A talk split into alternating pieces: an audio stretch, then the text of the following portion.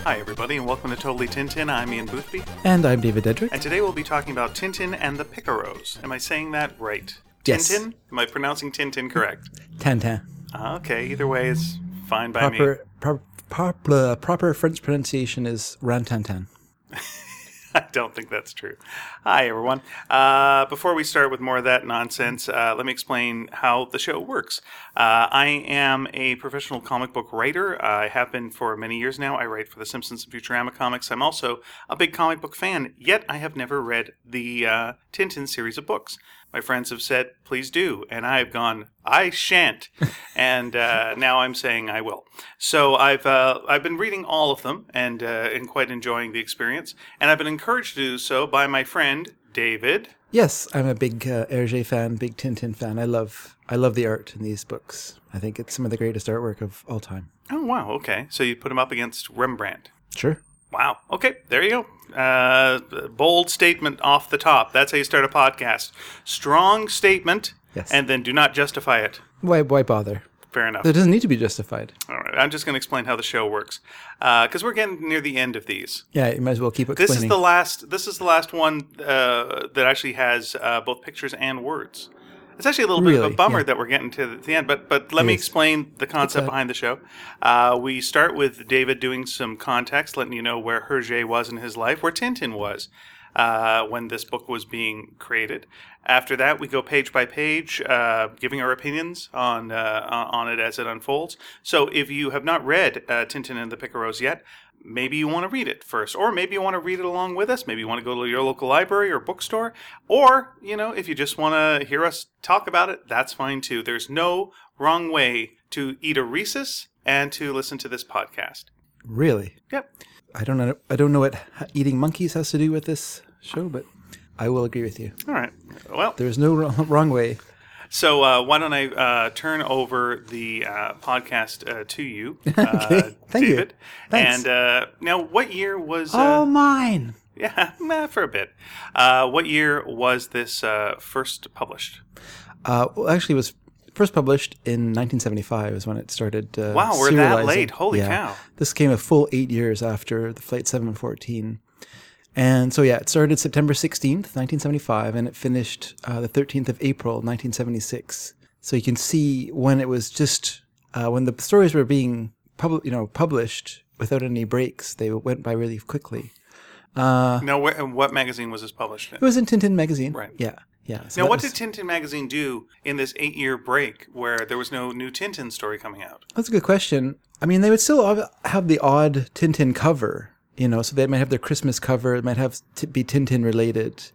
But ba- and they would rerun stories, so they rerun past Tintin stories in, in the pages. Oh, they would. Yeah, yeah. Okay. So they had like all the way from, you know, The Broken Ear or Tintin in America uh, onwards to, to draw from if they wanted to run those. But if they were uh, running, say, The Broken Ear, you could just go and read the collection, which would be Oh, yeah. Mm-hmm. available as a young person. Sure, but I mean, it didn't just run Tintin. I mean, they had it had E.P. Jacobs. It had um it just depended what period you're reading it from. Uh, there was um, Mashiro who did the chlorophyll stories. There was um, Chick Bill, I believe, was in there. There was a few. I, I, we if we talked about this a little while ago when I was more when I had been reading more about it, I could remember the names better. But you know, they had a a s- a pretty good selection of of cartoonists that you know were quite popular who continued to sell books for Lombard and and sell Would Hergé be involved in the magazine on a day-to-day basis? No, at this point he wasn't. I mean, he, you know, nominally he he wanted to maintain control of the magazine, but I, th- I you know, we were talking about Greg taking over in the mid '60s and kind of turning over, uh, bringing in a sort of a different attitude to the magazine, and I think that was really almost a way of sort of a shutdown of of, of Hergé in a way. Just a way of saying, you know, this is no longer your magazine. That you're not. I mean, he had a stake in it. He had a ten percent stake in the magazine. So he always wanted it to do well, obviously, and you know his name attached to it or his character's name attached to it, and so you know he wanted it to do well. But um, I think in terms of day to day running, once it was up and going, I don't think he had much to do it do with it after uh, you know throughout the '60s. He was just too busy doing other things, Okay. mostly avoiding doing Tintin. Would he be still promoting it as it, like s- uh, take for example in North America Stan Lee didn't have a lot Hmm. to do with Marvel Comics, you know, in the uh, in the 80s, but his name was still on all of them, and he'd be out, Yeah. you know, on talk shows, you know, uh, promoting whatever uh, they were they were doing. Would it be something similar to that? No. All right. He did very little public appearance appearances. Did very little meeting with people. He wouldn't. He wouldn't have like school groups come to the, the studios, anything like that. What he just did not do things like that. In 1971, he did a pretty amazing thing. He did a huge interview with this um, journalist named Numa Sadul, and and Sadul basically kind of got Hergé at the right time, just when he was sort of at this point in his life where he's sort of looking back at his life and was willing to do an interview with him. And so they did a very long, very wide ranging interview. And even Hergé was quite surprised at how much he, he, ta- he talked about in the interviews. The problem was, is that he had the right, he had, you know, in order to agree to these interviews, uh, he had the right to edit the interviews. And basically he took them all and cut out anything interesting that he said out of the interviews, out of, out of his responses.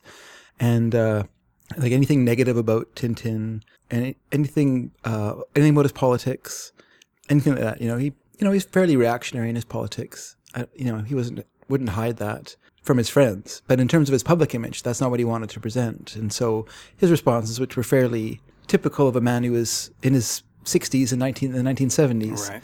you know, his political responses were pretty much what you'd expect, you know, of someone of that time, of that time period, of that ilk, of someone who came up, as he did, through the kind of the right wing element of Belgium, or rightist, or however you want to call it. And so he just went through this and has edited out uh, all the interesting things that he had to say, and most of it's lost now. There's an interesting thing he did a what's called the Proust questionnaire, and it's a bunch of questions like who do you most admire, which fictional character do you most admire, what are your favorite books, What do you what would you like God to say to you if there is a God when when you die? Yeah, maybe stuff like that. Yeah, does that? That is Sydney- that's it- the final question Okay, on the okay. Proust, uh, Oh, okay. Proust, uh, So you've done it. questionnaire. Yep. yeah. So he did that, and what's interesting is is is that there's a, the rough copy is in existence, so you can see him working through his answers, and his answers are constantly changing from very interestingly and reveal interesting revealing uh, answers down to very anodyne answers that don't give away very much. And that's tended to be how he was. He was a very close person, did not did not like to expose himself.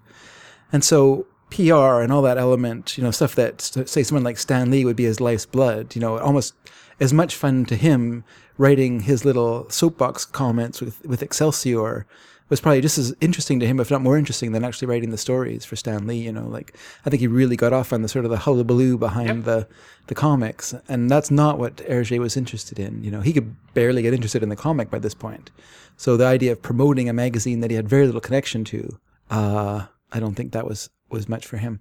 But it was published as a book in 1977, and this was a really popular book for him. Though this it sold over one and a half million copies, like when it first came out. Oh, really? So it was big, big for him. And part of his part of that success can be attributed to the fact that it came out a full eight years after Flight 714. So people were kind of waiting for it to come out, and there was some publicity about it and stuff like that. It needed to do some publicity, and uh, interesting. It wasn't a big critical success. So it was a very popular book, but it wasn't a critical success. It wasn't successful with critics, and I don't think Hergé much cared about that really. But you know, it's it's interesting. I think part of that was could be explained by yes, the gap, and the fact when you have a large gap like that, you tend to romanticize what you what you're not getting. So when you finally get that thing, it can't possibly live up to what you were hoping it would be. And then also, everyone's so interested in it that you have so many people writing about it that you're bound to have the haters and the lovers. You know, so you're gonna have people that you know love Hergé, then you're gonna have people that you know don't like him at all and don't like him for his politics or just don't like it aesthetically. You know, so you've got two different kind of groups of, of haters. You know, and so people who love him, they really only love Tintin. They don't really care much or know much about Hergé.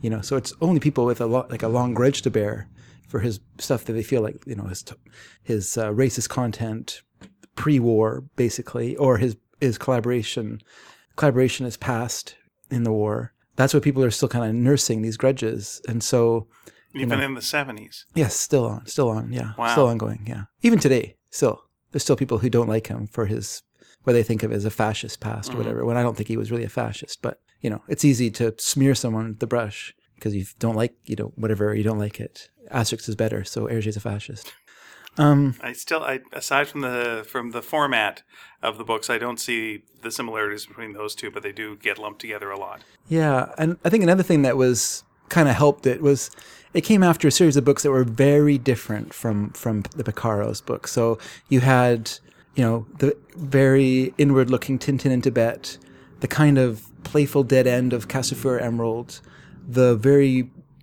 I, I would call it a frustrating anti adventure, Flight 714. And then you come to this, which is a very simple, straight ahead story that tells, you know, just an adventure story, almost like an old fashioned Tintin book. They fl- get on a plane, they fly to another country, have adventures, and then go home. That's a, you know, what more do you want from Tintin, right? Uh, at this point, m- all the main studio assistants were gone. So Roger Leloup had left in 69 to, to work on his own stories with Yoko Tsuno, his, his character. Uh, and then Jacques Martin had left in 72. And I think after, I think he left after reworking, helping rework the Red Sea Sharks. And then I just think he was frustrated by the lack of projects. I think he just felt like everyone was just sort of biding their time, waiting for Hergé to finish traveling the world, because that's what Hergé was doing. Nominally, if people asked what they were doing, Hergé, you know, would say, "Oh, I've been working on the ca- the cartoons. They were working on these feature-length animated cartoons. They did Prisoners of the Sun, and then they did the Lake the Lake of Sharks. Really, he had nothing to do with those those films at all. But it was a good story to tell people. Did Prisoners of the Sun come out? Yep, Oh, okay. Yep. Uh, so you know he was basically just traveling, enjoying himself, collecting uh, his art. He loved collecting art. He loved eating in nice restaurants, and that's what he did. He would come into the office every once in a while, kind of do a little bit of that, a little bit of this, then he'd leave again. Don't want to make you do math in your head right now, Mm-hmm. but about how old would he be uh, at this point? When he finished, when he finished this book, he was just turning seventy. Okay. So he's in his late sixties. He was working on. So he was retirement age. Um, mm-hmm. Yeah. All right. Yeah, there's nothing against him. Not, I'm not blaming him or anything. But people would always ask, well, you know, what are you doing? And he didn't like to say, "Oh, I'm not doing anything. I just, I'm just fooling around. I'm kind of semi-retired. He didn't want to say that. He'd say, oh, I'm, you know, been working on these feature length. In fact, they kept a sheet of a couple of sheets of uh, like a, with drawings on them in the in the office in the studios. So if a journalist came there, they'd be like, oh, we're working on this, and they'd show them these pages. Well, they showed everyone those pages Right. everyone saw those pages. For eight Uh, years. Yeah, that's right. So everyone, are, yeah, I mean, well, not eight years, but yeah, but before that, even in the '60s, but they would show that, and even before Flight 714, they'd Wow. have those pages there. Just you know, because someone might come and ask. You never know. Interesting. So what's interesting about the story though is it had a long gestation period. So it actually he started thinking about it after he finished the Castafiore Emerald. And if you think about the Castafiore Emerald in the story, uh, Castafiore leaves the leaves uh, Marlin Spike and she's going on a trip of North America and South America. So you know she's already there in the story. So it really worked well in that i- in that way. So you can think about it two ways. You can either think that you know she had a really long trip, or you can com- telescope all these Tintin stories into a much shorter time frame, even though, and not just ignore the. It's kind of like re- reading um, Harry Potter. Right. You know, like if you read them as they came out, it felt like there was a l- big, you know, many many years between each book, each story, each each incident. So w- after the final book came out, I sat down and I just read them all in a row, and then you realize, oh my god, it's just one summer between each of these stories. That's that's the only break there is. But because there was maybe three years before the next book came out, you put that three years in there. But with these Also stories, Mm, because people think of the movies and they see the actors age, and so that's why. Sure, yeah. Yeah. And so, you know, I think with Tintin we can kind of telescope them together. So so while they were going through the adventure of Flight 714, uh Castafiore was in North America, was in the United States doing her stuff, and then she went down to South America and they had returned back home again after Flight 714. So that's when we start this Well, story. I always assume the conceit is that Tintin is a teenager. Yeah, so like there's Tintin very little should, time has Tintin passed. should never turn twenty. yeah. Right. Uh, so so yeah, he's got to. All of these adventures took place during his teen years, and probably he wasn't. Uh, he was uh, sixteen when uh, you know when this all started. So he's he's the things are packed. Yeah, it's a packed life. Yep. So He was just recently at the moon. so his plan right away with the story was to return to San Theodore San Theodorus. That's what it's called, right? I think so. Yeah, I'm going to have a lot of trouble with names in this one. If those of you that listen to this podcast regularly know I'm a bit of a stumble bum when it comes to you know the the names, especially the Spanish names. Well, I kept writing it down. I was like, I'm going to check on this before I. Right. But I didn't. And I got to forgot say, half my family is Spanish, so uh, this is a source of shame for me. I'm hoping none of them listen to this podcast. They do. I know one of them does for sure.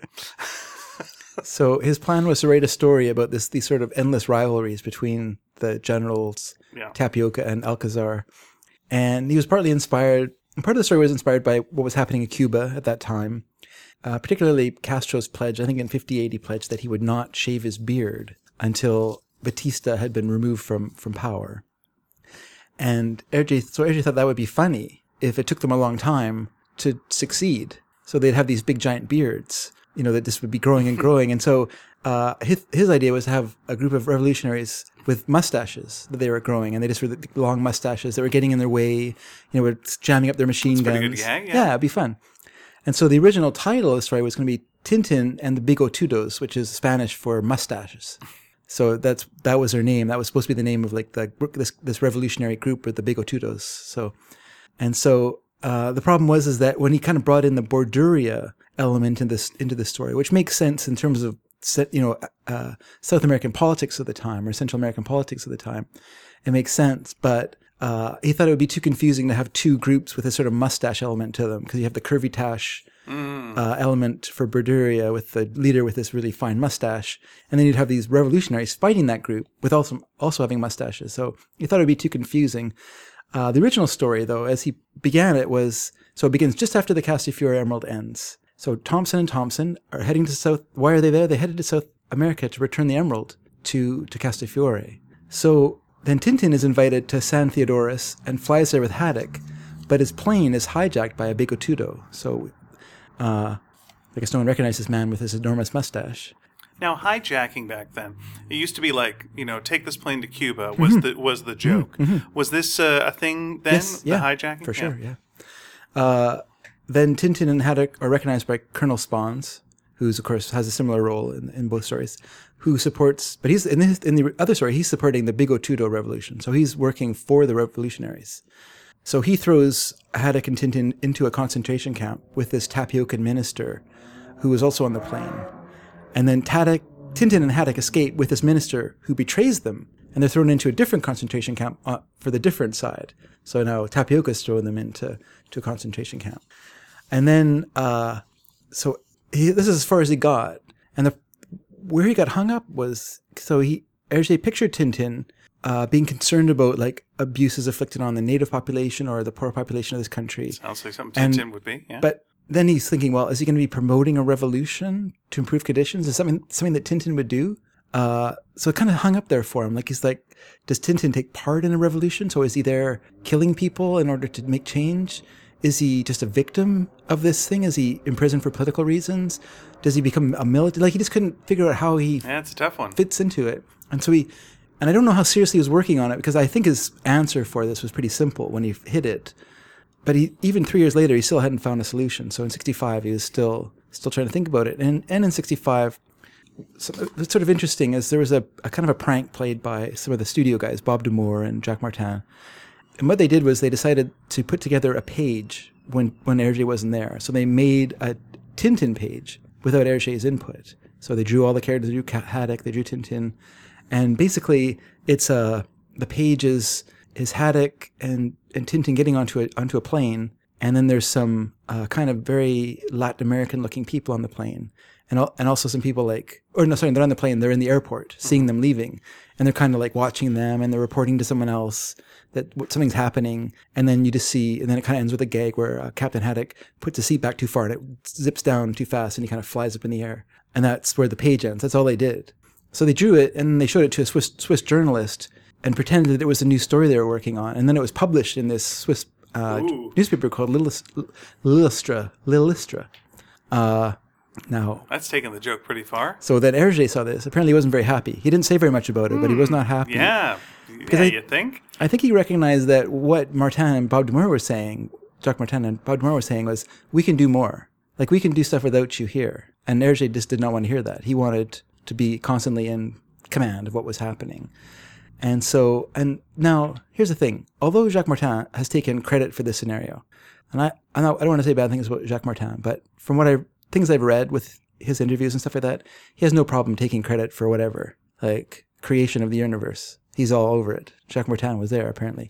So he, you know, he says uh, this was based on my scenario, da da da. But if you look at the page, it looks like it's a page from Tantan and the Big Otudos because it's got them going on a plane together. It has this Latin American uh, people watching them, so we know that you know they're going to end up in some kind of situation that's that's dangerous. So the next couple of pages after after Captain Haddock finishes fooling around with his seat, there's going to be a hijacking. At least that's what it looks like to me. So so I, I- you know I don't know for sure. I'm just it's just a supposition, but you know I'll say I'm right.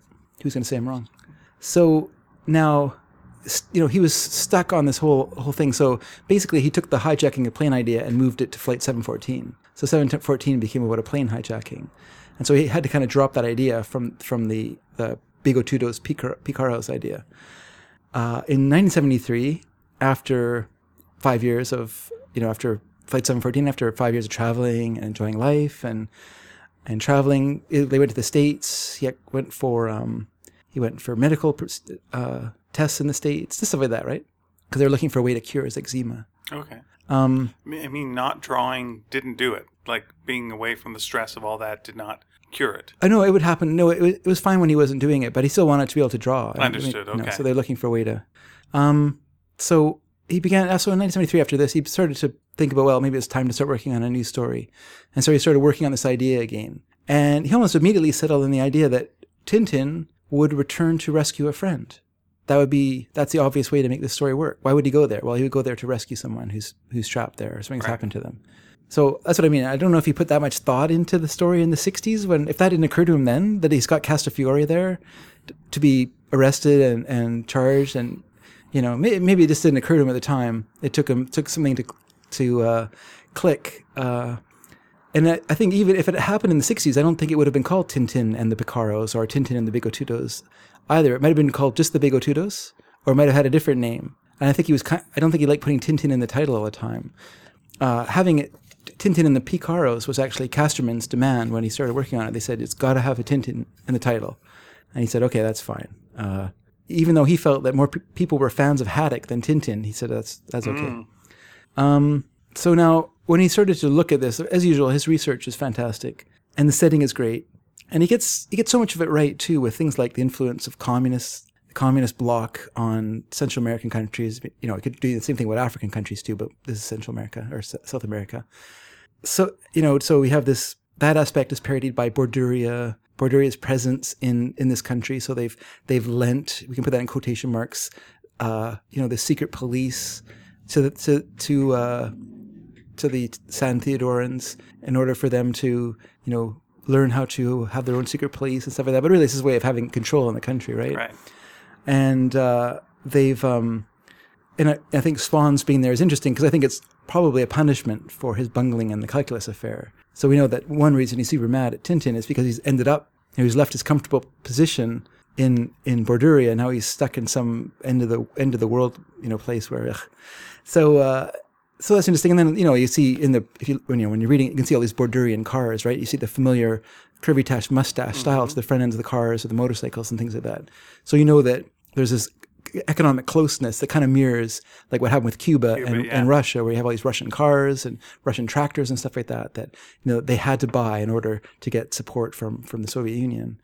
Uh, and then also the influence of the U.S. and multinational corporations is also uh, parodied with the backing of the of Alcazar by the International Banana Company, which of course is a reference to uh, United Fruit, who have the, a s- long and horrendous history in S- Central and South America for horrible economic exploit, exploitation of farmers, and you know this is awful there. So things like the banana massacre and stuff like that. It's you know not nice. So they pretty much, if you want to talk about neocolonialism, that's the kind of shape it's taken in, in, in South and Central America was through through these uh, exploitative farming techniques, kind of like the same way that sharecroppers and tobacco in the South. This is complete exploitation of people. Right.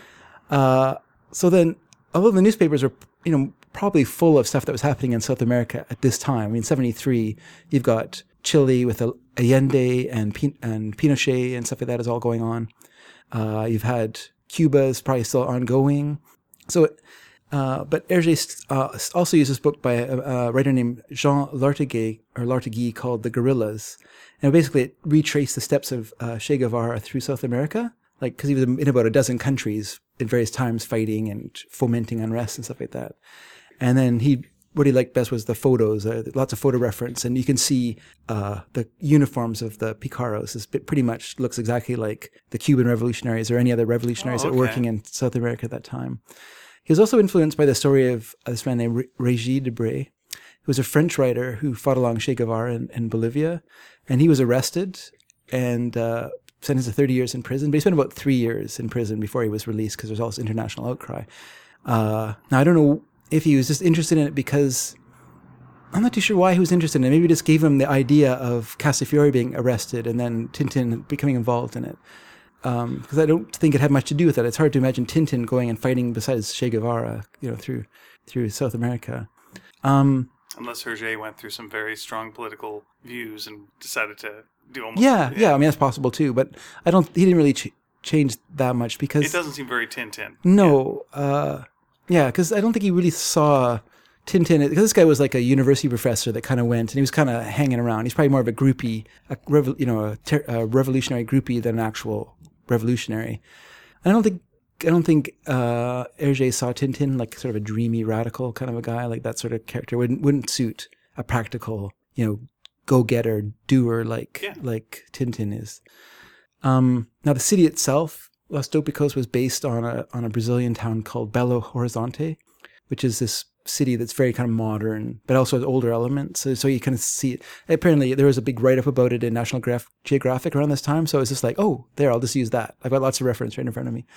And uh, yeah, and so finally, the Picaros, which is what the Bigotudos kind of became, he finally settled on the word Picaros uh, which were based on this uh, group called the Tupamaros, who were a, a revolutionary organization in Uruguay. Uruguay, and they're kind of like s- the typical revolutionary, like the Shining Path or whatever, t- typical group of that time period. You know, they robbed banks and businesses, they took hostages for money, they, uh, you know, they did give money to the poor and stuff like that, but they also murdered lots of people and you know, it killed army, you know, killed this military and brought a whole uh, lot of trouble down on their own heads. Um, but I think he, he just kind of used them as sort of a as sort of a model of, of what the Picaros were, not necessarily didn't follow all their techniques. Uh, now, Picaro means rogue in Spanish, so it does have a meaning to it, and it also kind of uh, oh, the other interesting thing about the one interesting thing about the uh, the those what are they called again the tupamaros was they would interrogate they would arrest political prisoners and interrogate them and then they would release make their confessions public which is very it's sort of proto wikileaks they're kind of ahead of their time there um, so yeah so picaro it can also kind of reference uh, picaresque as well which is a which is kind of a, a form of a novel uh, genre which comes from spain uh, which is kind of it's the, uh, kind of like um, what would it be like? Uh, adventures, adventures of a roguish hero of low status would be kind of so like Tom Jones would be an example Okay. of a picaresque novel. So he's you know he's a farm boy who has these adventures through all kinds of different classes, but you know he's of low origin and he has these amazing adventures. So that's that was a very popular uh, style. So yeah, now I guess we can. The last thing would be the Jolly Follies, which partly based on kind of things you'd see in, in like Rio Carnival and stuff Yeah. like that, but actually more based on uh, carnivals they have in Nice in France, particularly the giant head, the king's head, that comes exactly from Right. that. Okay. And he based the, or they're called the Joyeux Tourleurant in, in French. He based them on three different Belgium touring groups. There was such the thing. And so he just kind of combined them all together into one horrible mass of people. Now, I think last time you had some trouble with my idea that Flight 714 was kind of a, a deconstruction of the Tintin universe. I mean, would you prefer the term dismantling?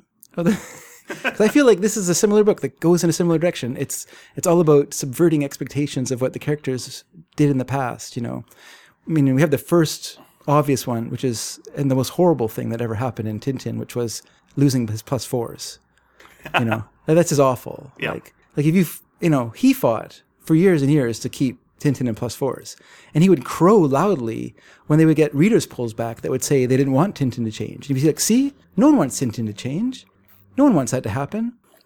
And so then he co- goes to do this book. What does he do? He changes his pants. Partly it was pressure from America. Part America uh, for the animated cartoons, they wanted there to be uh, a similarity between how Tintin looked in the cartoons and how Tintin looked in the books. Except that you know uh, they've got all these these previous stories where he's dressed in this other way. So Mm-hmm. how do you, you know, how do you match that up? Exactly.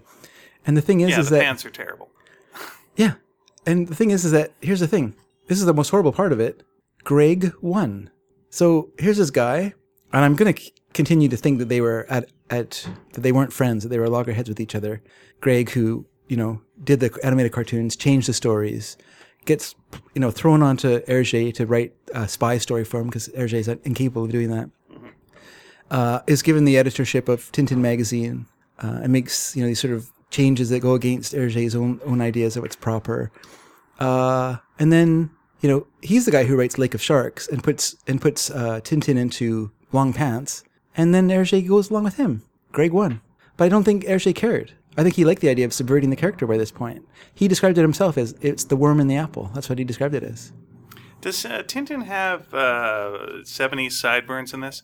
Like it just feels. Look, uh, you Yeah. look. I mean, we'll get It on. feels the, dated. well, you'll get on the pages, and when I see him, some of some of the shots. You know, we'll get to page two eventually. Okay. But when we get there, and I saw it, I went like, "Oh, he looks like a guy from the 70s. Yeah. He's got like uh, 70s sideburns now. Yeah. Yeah, and I was like, no, get out of here. Yeah, Quit it. exactly, Yeah. exactly. There's a lot of moments where I was reading this book particularly and just went, well, that's not right at all. like everyone's acting out of character. Yeah. You know, the way they position the heads in the uh, panels is like, that's not right. That's not Hergé style at all. It was like, well, he didn't draw this. He didn't draw that. He definitely didn't draw this. Well, that doesn't sound like that character at all. Okay, we're going through this. Fair enough. Yeah. But yeah, it, it, when you're saying deconstruction, d- dismantling, I just thought the guy is out of the room and someone else is doing this. 'cause No, no, this does he- not look. This is actually because there was hardly anyone there. It was just he, he and Bob Demore who did it together. And Demore says, uh, "Hergé drew everything. I just did backgrounds." so weird. It's it, it reminds me of uh, you you look at uh, some of the later uh, Peanuts, not Peanuts comic strips, but Peanuts cartoons. Mm-hmm. You know, and you know, to me, the worst one of the worst things that's ever happened on television is Snoopy's getting married. It's a terrible, terrible, terrible cartoon. Mm-hmm. It's got it's got adults in it. It's Snoopy literally gets married. All these horrible. It's completely wrong. yeah. And then at the beginning, you know, who wrote this nonsense? Charles Schulz. I'm like, no, I don't believe he did. I know his name's on all this, but I have a very hard time tonally going that he, the same person who at the same time was doing the strip, which seemed still in, completely to the right tone, Mm-hmm. was doing this cartoon that was like blah, all over the map. Yeah. And reading this, it really felt like, okay, maybe Hergé's in the room, but uh, and maybe time has just changed him, but Yeah. tonally, uh, it No, just it's- it, everything sounds. I just think that he he just he enjoyed doing that to it. I think he just had, was having fun with it in that sense of, of subverting people's Well, I expectations don't of the even know. characters. It's weird when you're saying sub- subverting because it feels like when you're saying Well, subverting. Tintin's a homebody. Who doesn't want to go? Which character is the most surprising character to say I don't want to go to San Theodorus? yeah, Haddock, who's you're- the homebody who wants to just be a lord of the manor and walk around with his monocle. right. No, he's the one who's eager to go because he's, he's feels affronted. But Hergé, or Tintin, oh, everyone take a drink. I mean, mix them up. Tintin wants to uh, stay at home. Yeah. That's totally against his character.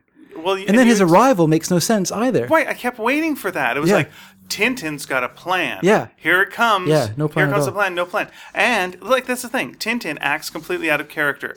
Uh, and uh, and and calculus acts out of character. Yeah. And he's oh, it- what calculus does is so terrible. It's so terrible. Yeah. You know, like I I, I had a big problem w- in flight where he you know isn't they don't use him as a scientist Mm-hmm. when you've got science things.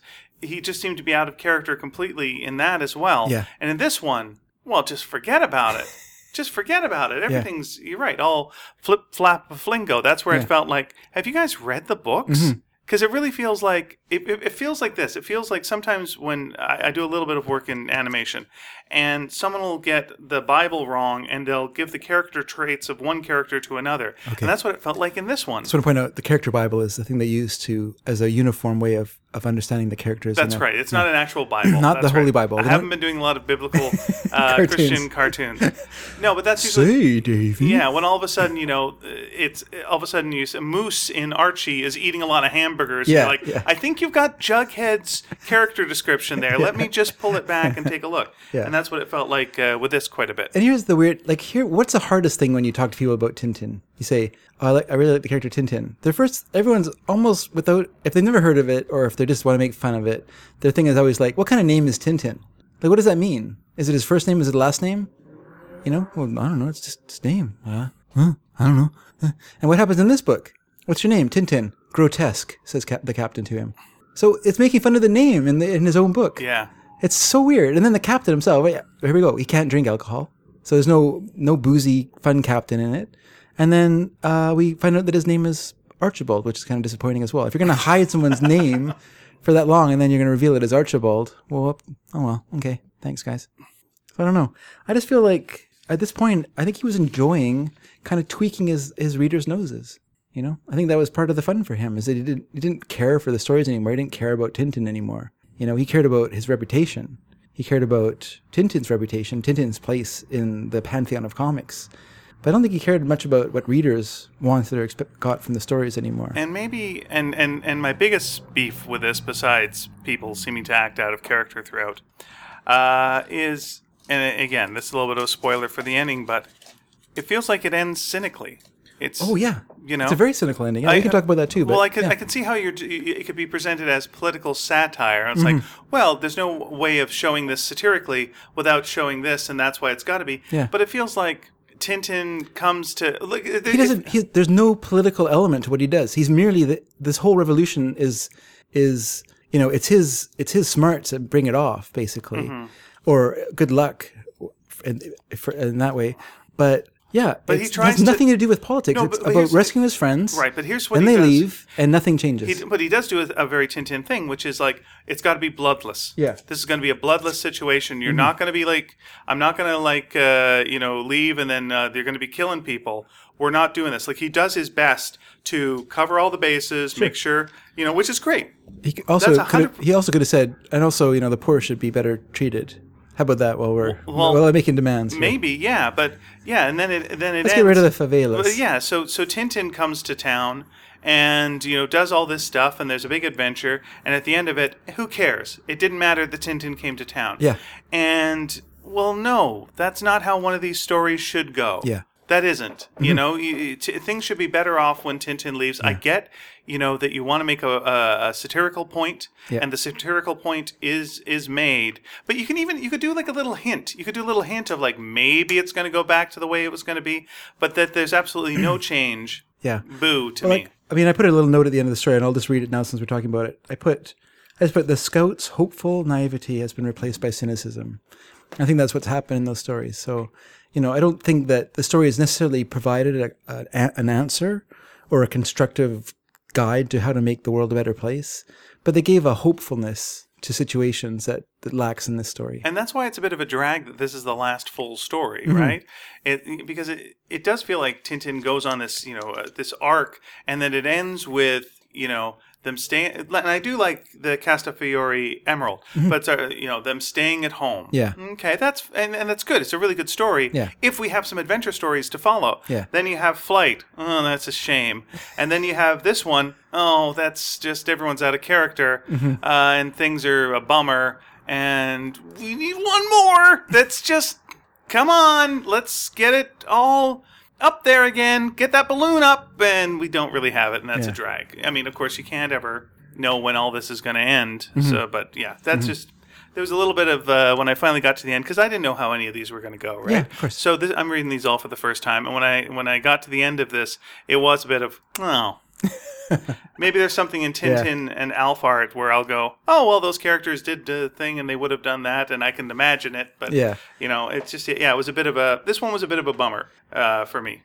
I can understand that. I mean, for me, I never, I never read them chronologically as it, when I was reading them originally. Has that changed you? By the way, let me ask you that: Has reading them chronologically uh, changed how you feel about them at all? not the ones I like the best. Uh, it certainly has been put these in con- in a context though, uh, and I can I can s- you know I'm more disappointed in these now than I was be- before. Uh, these last two books, Flight Seven One Four, which I've never been a huge fan of Flight Seven One Four because I just do not like that whole alien element of it. It just doesn't uh, doesn't ring ring any of my bells. But um, this book, you know, i- in every way, it's a it's a formally, you know, very well put together book. You know, it's very well drawn. It's very well. It's everything's nice about it. The colors are a little, oh, they're okay, but um, yeah, it just, but you know, yeah, story wise, it just feels like it doesn't take off. You know, and we're kind of seeing the problem with other people writing Hergé, we're seeing within Hergé, which is that a not understanding of the characters and a kind of a loss of a kind of a of a an impishness that existed before, the kind of a feeling that anything could happen at any time. These stories are very m- straight ahead and don't seem to have any kind of sharp turns to them that are Yeah. interesting. I'm going to say, okay, and this is a big one. I'm going to say this is a bit of a joyless story to me. well, there's no there's no Tintin falling out of the bottom of an airplane in this story, That's true. you know, and you that's a great that's a, something you need in a Tintin story. Right. Now, here's the other thing is like, you know, the captain drinks too much. Let's go in the Like- beginning. In and- the well, beginning. let's just The- say in later books, it's not so much. All right, but let's. But that's the conceit of this one. Is Mm-hmm. the, is the captain drinks enough that his best friend goes, "I'm going to cure you of Yeah. Uh-huh. uh, the ailment of demon alcohol."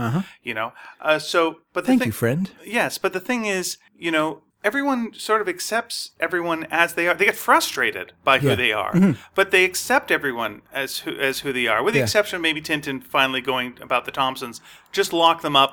I don't need them, and here we go. But I like it best when they actually all are doing their thing. It's like we're all a bunch of weirdos, and let's go out and we're Mm-hmm. Yeah. gonna and everything bounces off each other, and there you are. Yeah. You know, no one says to Castafiore, "You sing terribly. You are not a good singer. Yeah. I'm telling you this now directly. Your singing is poor. Yeah. Uh, and it hurts my ears, and I do not care for it. Good day.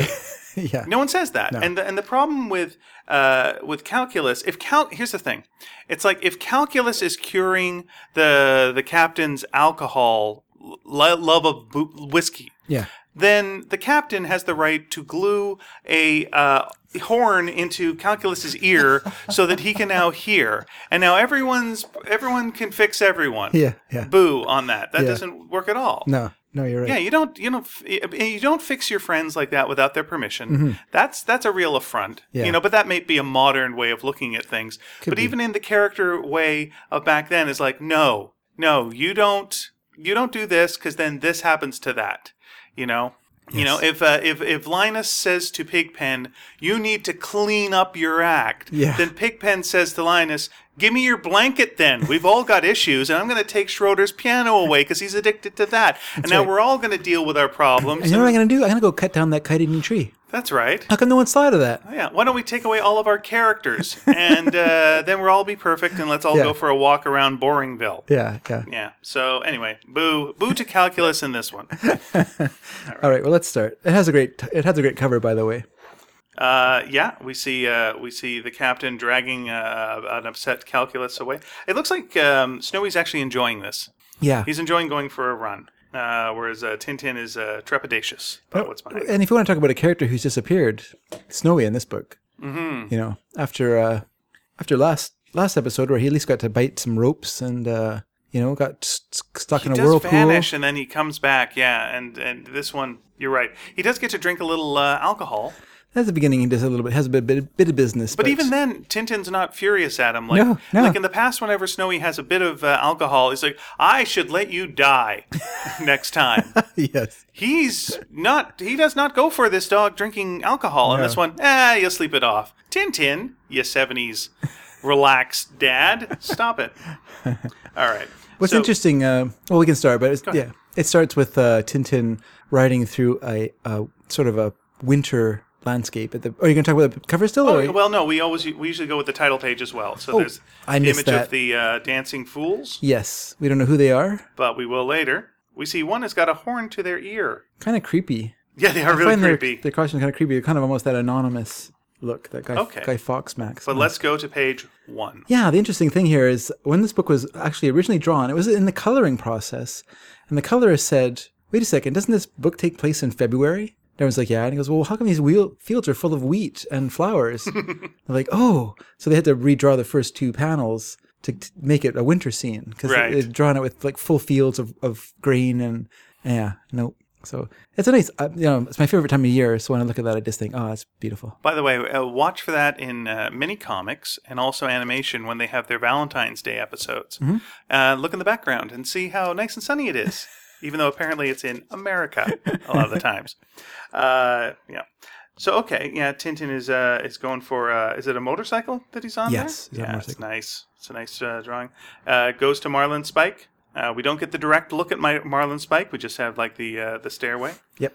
and uh, and uh, Haddock uh, leans in from the window, uh, yelling out at his friend. You know, come on in. Wants him uh, to look at the latest uh, edition of Paris Flash, which is uh, the magazine that uh, started a rumor uh, that he was going to marry Castafiore and the Castafiore Emerald. It's such a popular magazine. He still still gets it. he does. That's right. For all he was complaining about it, maybe they sent him a free copy. If you're on the cover, maybe you get a free subscription. Okay. I'm sure Us Magazine does that. It's still advertising Broll on the back as well.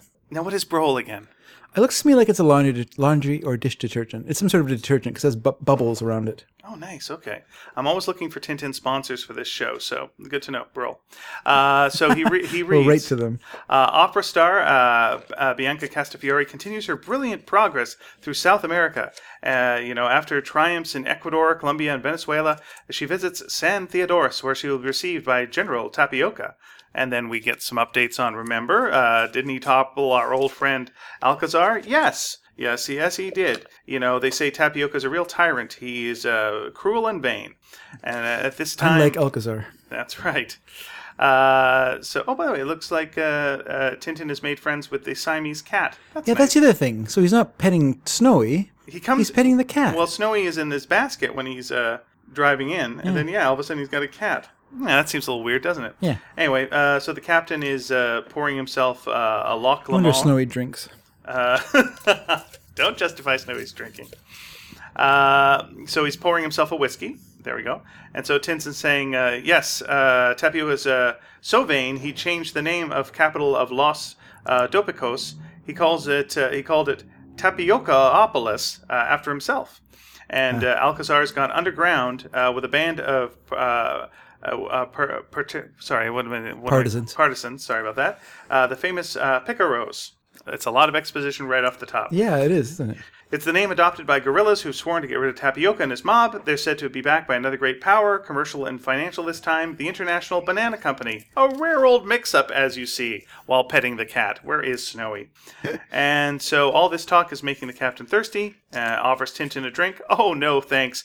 Not for me. You know that. That kind of bothers me the way he says that. Yeah, it's 'cause it's a new part of his new part of his ca- personality has come out. Yeah, it's like well to me it's just like no, you know my character doesn't do that. it's one of those it's one of those lines like Captain, we've known each other for 6 years, right? It's like something you don't say to someone. Well, but you know, in the past stories, Tintin would drink. He would That's drink true. in moderation. Yeah. He just wouldn't overdrink. He was had no problem with imbibing. Now his character has become a teetotaler suddenly. Well, let me and ask so they kind of have to underline that. Let me ask you this: when I when I did read this, this this felt like, are they for future for future uh, stories? Were they setting this up that uh, uh, the captain can't drink anymore because of these pills? So no one's going to drink in the stories. Do you think in future stories they would have just taken whiskey completely out of the mix because it's a kids' book and we don't want people drinking whiskey? Because that's what it felt like with this. Okay, no. it was like okay, why why don't you believe that? because uh, I don't I don't think uh, Hergé would have done that. So you think the next uh, next edition he just would have forgotten the pills existed and Well, have I mean, to be back to the- drinking whiskey? You know, yeah, he wouldn't. He wouldn't. He's obviously upset when when he finds out calculus is giving them to him. oh, so, he yeah. is upset. Yeah. he is upset. But I'm just wondering. I don't think it's a permanent state. because if you're doing these for say uh, children's cartoons in the future, you can't have him drinking whiskey in North America. You can't do it. Yeah. So you know, by having these magic pills that make you no longer be able to drink, you know, it does solve that problem. But then that's me projecting. It could be. So uh, he takes his first drink and pufwaga uh, spits it out. Can't stand the taste. Uh, gives it to Tintin. Tintin tastes the whiskey. I'm no expert like you, of course, but it does seem to taste just like whiskey. Uh, and the cat is uh, startled by this. Uh, Uh, the, the foie and is hiding. Uh, Snowy goes a sniffing at the whiskey on the ground. Uh, seems to smell, you know, se- it doesn't seem to smell something good. He's, he's smelling it suspiciously. Uh, and uh, the captain takes another sip, but thinks it's disgusting. And then, speaking of disgusting, turn on the TV. It's Castafiore singing the one song she ever sings. I do like the modern television there, though. Yeah, that is a very slick looking modern television. Oh, okay. By the way, let's go to the panel that bothers me. Uh, page two, panel four. Uh, Tintin drinking. It looks like he's got overly long sideburns there, and he looks like he just stepped off the set of the Brady Bunch. To me, that looks too Yeah. too modern to me. Yeah, are they? Yeah, I didn't bring any of my older ones. Let's see if we can see them in these old pictures here. They're all of his back, of course. Yeah, his hair is much. Yeah, they're longer. They lengthened his sideburns. Yeah, Yeah, because if you look at the picture of Snowy and Tintin on the front cover, it's just the regular regular length, and I think they are longer than that. yeah. He looks a little bit, a little bit rock star there, and a little bit seventies. Wow. So, uh, so we're watching the TV, and we've got color TV right now. Not that funky color TV that uh, that the professor has has made, but uh, the uh, the news is covering this story, uh, saying Castafiore continues her triumphant uh, tour through Latin America, which we just heard about the previous page, uh, arriving in San uh, Theodoros, where she met with a tumultuous uh, welcome. As usual, she is attended by her faithful maid Irma uh, and her accompanist uh, Igor Wagner, also in her entourage to watch over his jewels, insur- uh, her jewels insured for millions of dollars. Hmm. I wouldn't insure those jewels. She's always losing them. Heavens. my Yeah, jewels. for jewels. And then we see uh, some uh, bumblers falling down uh, the uh, stairs of the airplane. Who could it be? President Gerald Ford? no, sir. It, uh, we cannot see their faces, but I've got to assume that is nice Thompson. and timely Thompson. reference. I mean, to this time. Yep. This time period is perfectly timely. All right. Then the phone rings, and I'm going to throw it over to you. Phone rings and it's uh, our friend Jolyon Wag. I always like throwing over the wag scenes to you. Thank you. Thank you. So Haddock answers, of course, is uh, happy as usual. Hello, yes, who? Jolyon Wag, yes, hi. Now look here, I just saw old Castanet on the telly, and what do you what do I hear? Blow me if she hasn't got her knickknacks insured now, and for a pretty penny too. Strikes me you could have pushed the business my way for old rock bottom insurance. What's the use of having friends, I say to myself, if they let you down at the first opportunity? Which is a weird thing to say, actually. Because I don't think they had any sort of agreement that he would push the business of Castafiore. Well, let me tell you what Wag's way. Let me tell you what wag does. Wag assumes you owe him. yes. So he's going to show up and go, "You owe me and my family space at your house." That's what he does. Uh, you owe me. I'm going to put this race thing in the front of your yard. Uh, you you owe me that she's going to get these insurance. So yeah, that's just what he that's just what he does. Huh. So then. uh, By the way, he looks like a real fancy man, doesn't he? On that uh, on that phone with the cigar and uh, the bow tie, Yeah. all dressed up, looks a little fancier than uh, you know the normal? the Oh, he's- normal. And He's he- at work. He's also scowling, which you normally don't see wag. He's usually, That's true. ha ha, Yeah. you old Hufflepuff, you old sea dog. you old ancient mariner. you old albatross wearing mariner. uh, he, uh, sorry, yeah. Haddock is, of course, let's call, say it, confounded, befuddled. He slams the phone down and he can't believe that uh, he's getting in trouble for for not, like he calls him by that weevil wag because he wasn't asked to insure Castafiore's jewelry. Then, he, of course, he absentmindedly takes a sip of whiskey and says, poof wag. Billions of blistering particles. Oh, it's poison. Then he goes, poison? And then Tintin, although his hair looks a bit more normal in that one there, says, nonsense, Captain. Who on earth would want to poison you? And then, uh, of course, which is, now here's a weird scene, by the way. So, besides the fact that Snowy's drinking the alcohol on the floor, that's normal. But then he says, have a lie down, Captain. It'll, you know, it- it'll go. Good night. You'll feel better in the morning. What time did he get there at? Like, what is it? Like two in the afternoon, maybe three in the afternoon? Yeah. He's only been there for like 15 minutes or so. They've, you know, the captain's drunk some whiskey. They watched a little bit of TV. Yeah, but by the Wag way, phones. I like. Uh, I thought you were going to do something else that Tintin was saying here. You know, who on earth would want to poison you? I know you've got a few enemies, but not as deadly as Yeah, that. that's the other thing I was Like, thinking about. Well, he Wait a does second. actually. You know, we No, never this- caught that bird guy, and you're living in his house. Uh, just a- there's a lot of hmm, yeah. And just last month, you know, we are trying to go to Sydney and some guys were going to drown us in an airplane that they. yeah. you You know, know. someone does try to murder us every few years. Like, We just flew somewhere and someone put a bomb on the plane. Yeah, I don't know. Anyway, so so Tintin goes Hmm. down the stairs after putting the captain to bed at like one in the afternoon, and uh, and Snowy is completely. I don't actually like the way Snowy's drawn there. Uh, Snowy is completely drawn. I don't mind it.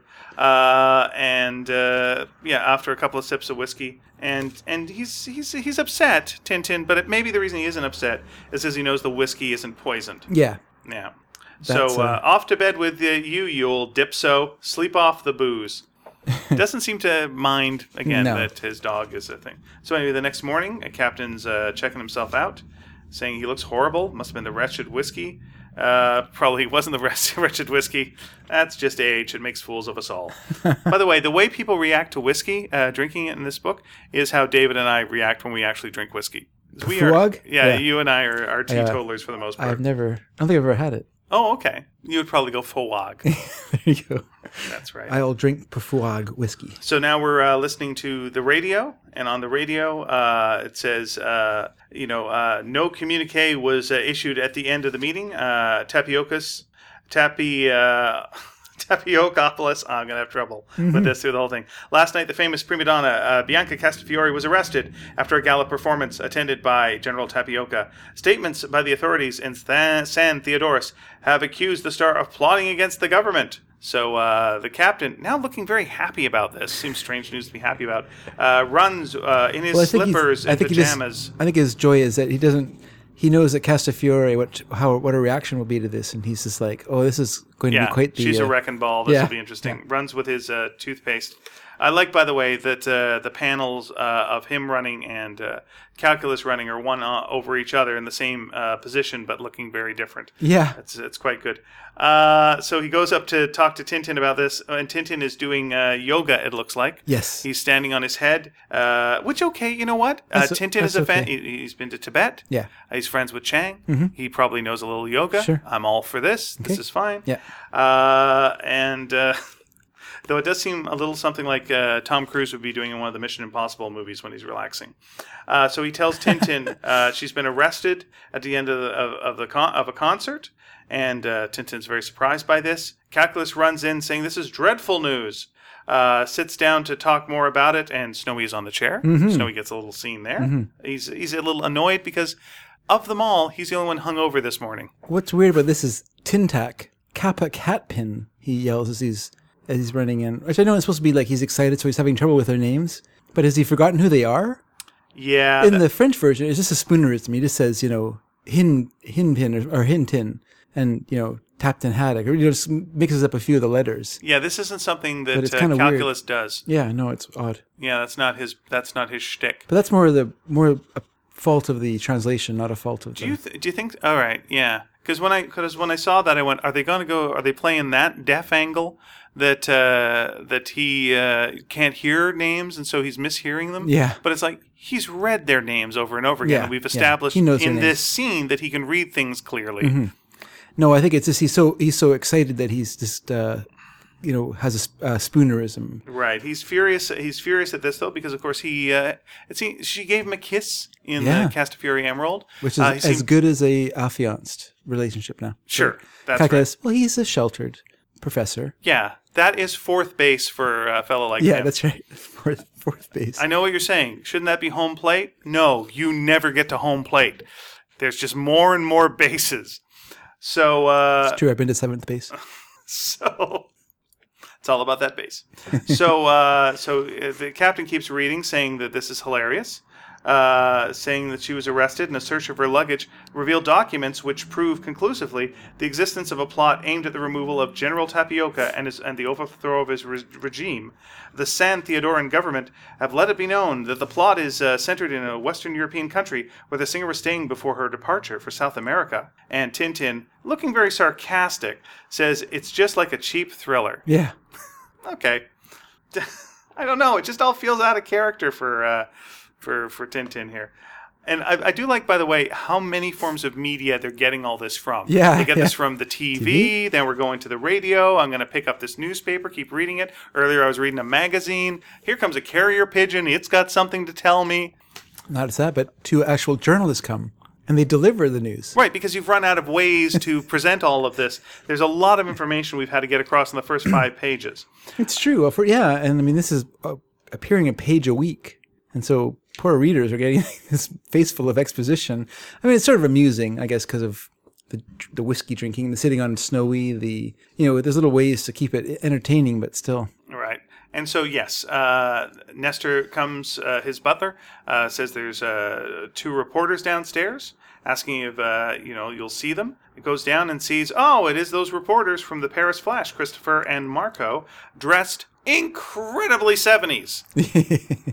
These guys don't know that this story should be evergreen. Yeah. So, uh, oh boy, they just stepped out of the last season of Mad Men. there they are. Yeah, all it's missing is a really wide tie. Yes. So, uh, saying good morning, Captain. Forgive us for calling so early. Uh, we want to ask what you think of the Castafiore business. What do I think? Oh, it's perfectly simple.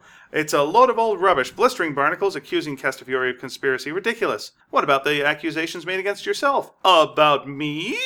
And like, look in today's Trumpeter, completely different newspaper. Let's get that one out. now. Yeah, yeah. Not even the normal. It's usually what is it? The Daily Reporter is the normal newspaper we hear information from. Right. This this one is a totally different one. Now, this seems like the Trumpeter feels like I don't know. Maybe that's just the Tatler. Maybe it's the lower class newspaper. Do you Well, it's think? weird because in the French one, it's the same. Usually, it's La Depeche, I believe, is the usual newspaper. Okay. Uh, this in this book, it's uh, La Vérité, so the truth. All right. Well, that will set us all free. yes, Pravda. Yeah. So uh, again, I'm going to throw it over you. We're going to do. We're going to go back and forth on all these information dumps. Go- Yeah, there's a lot of information we're being.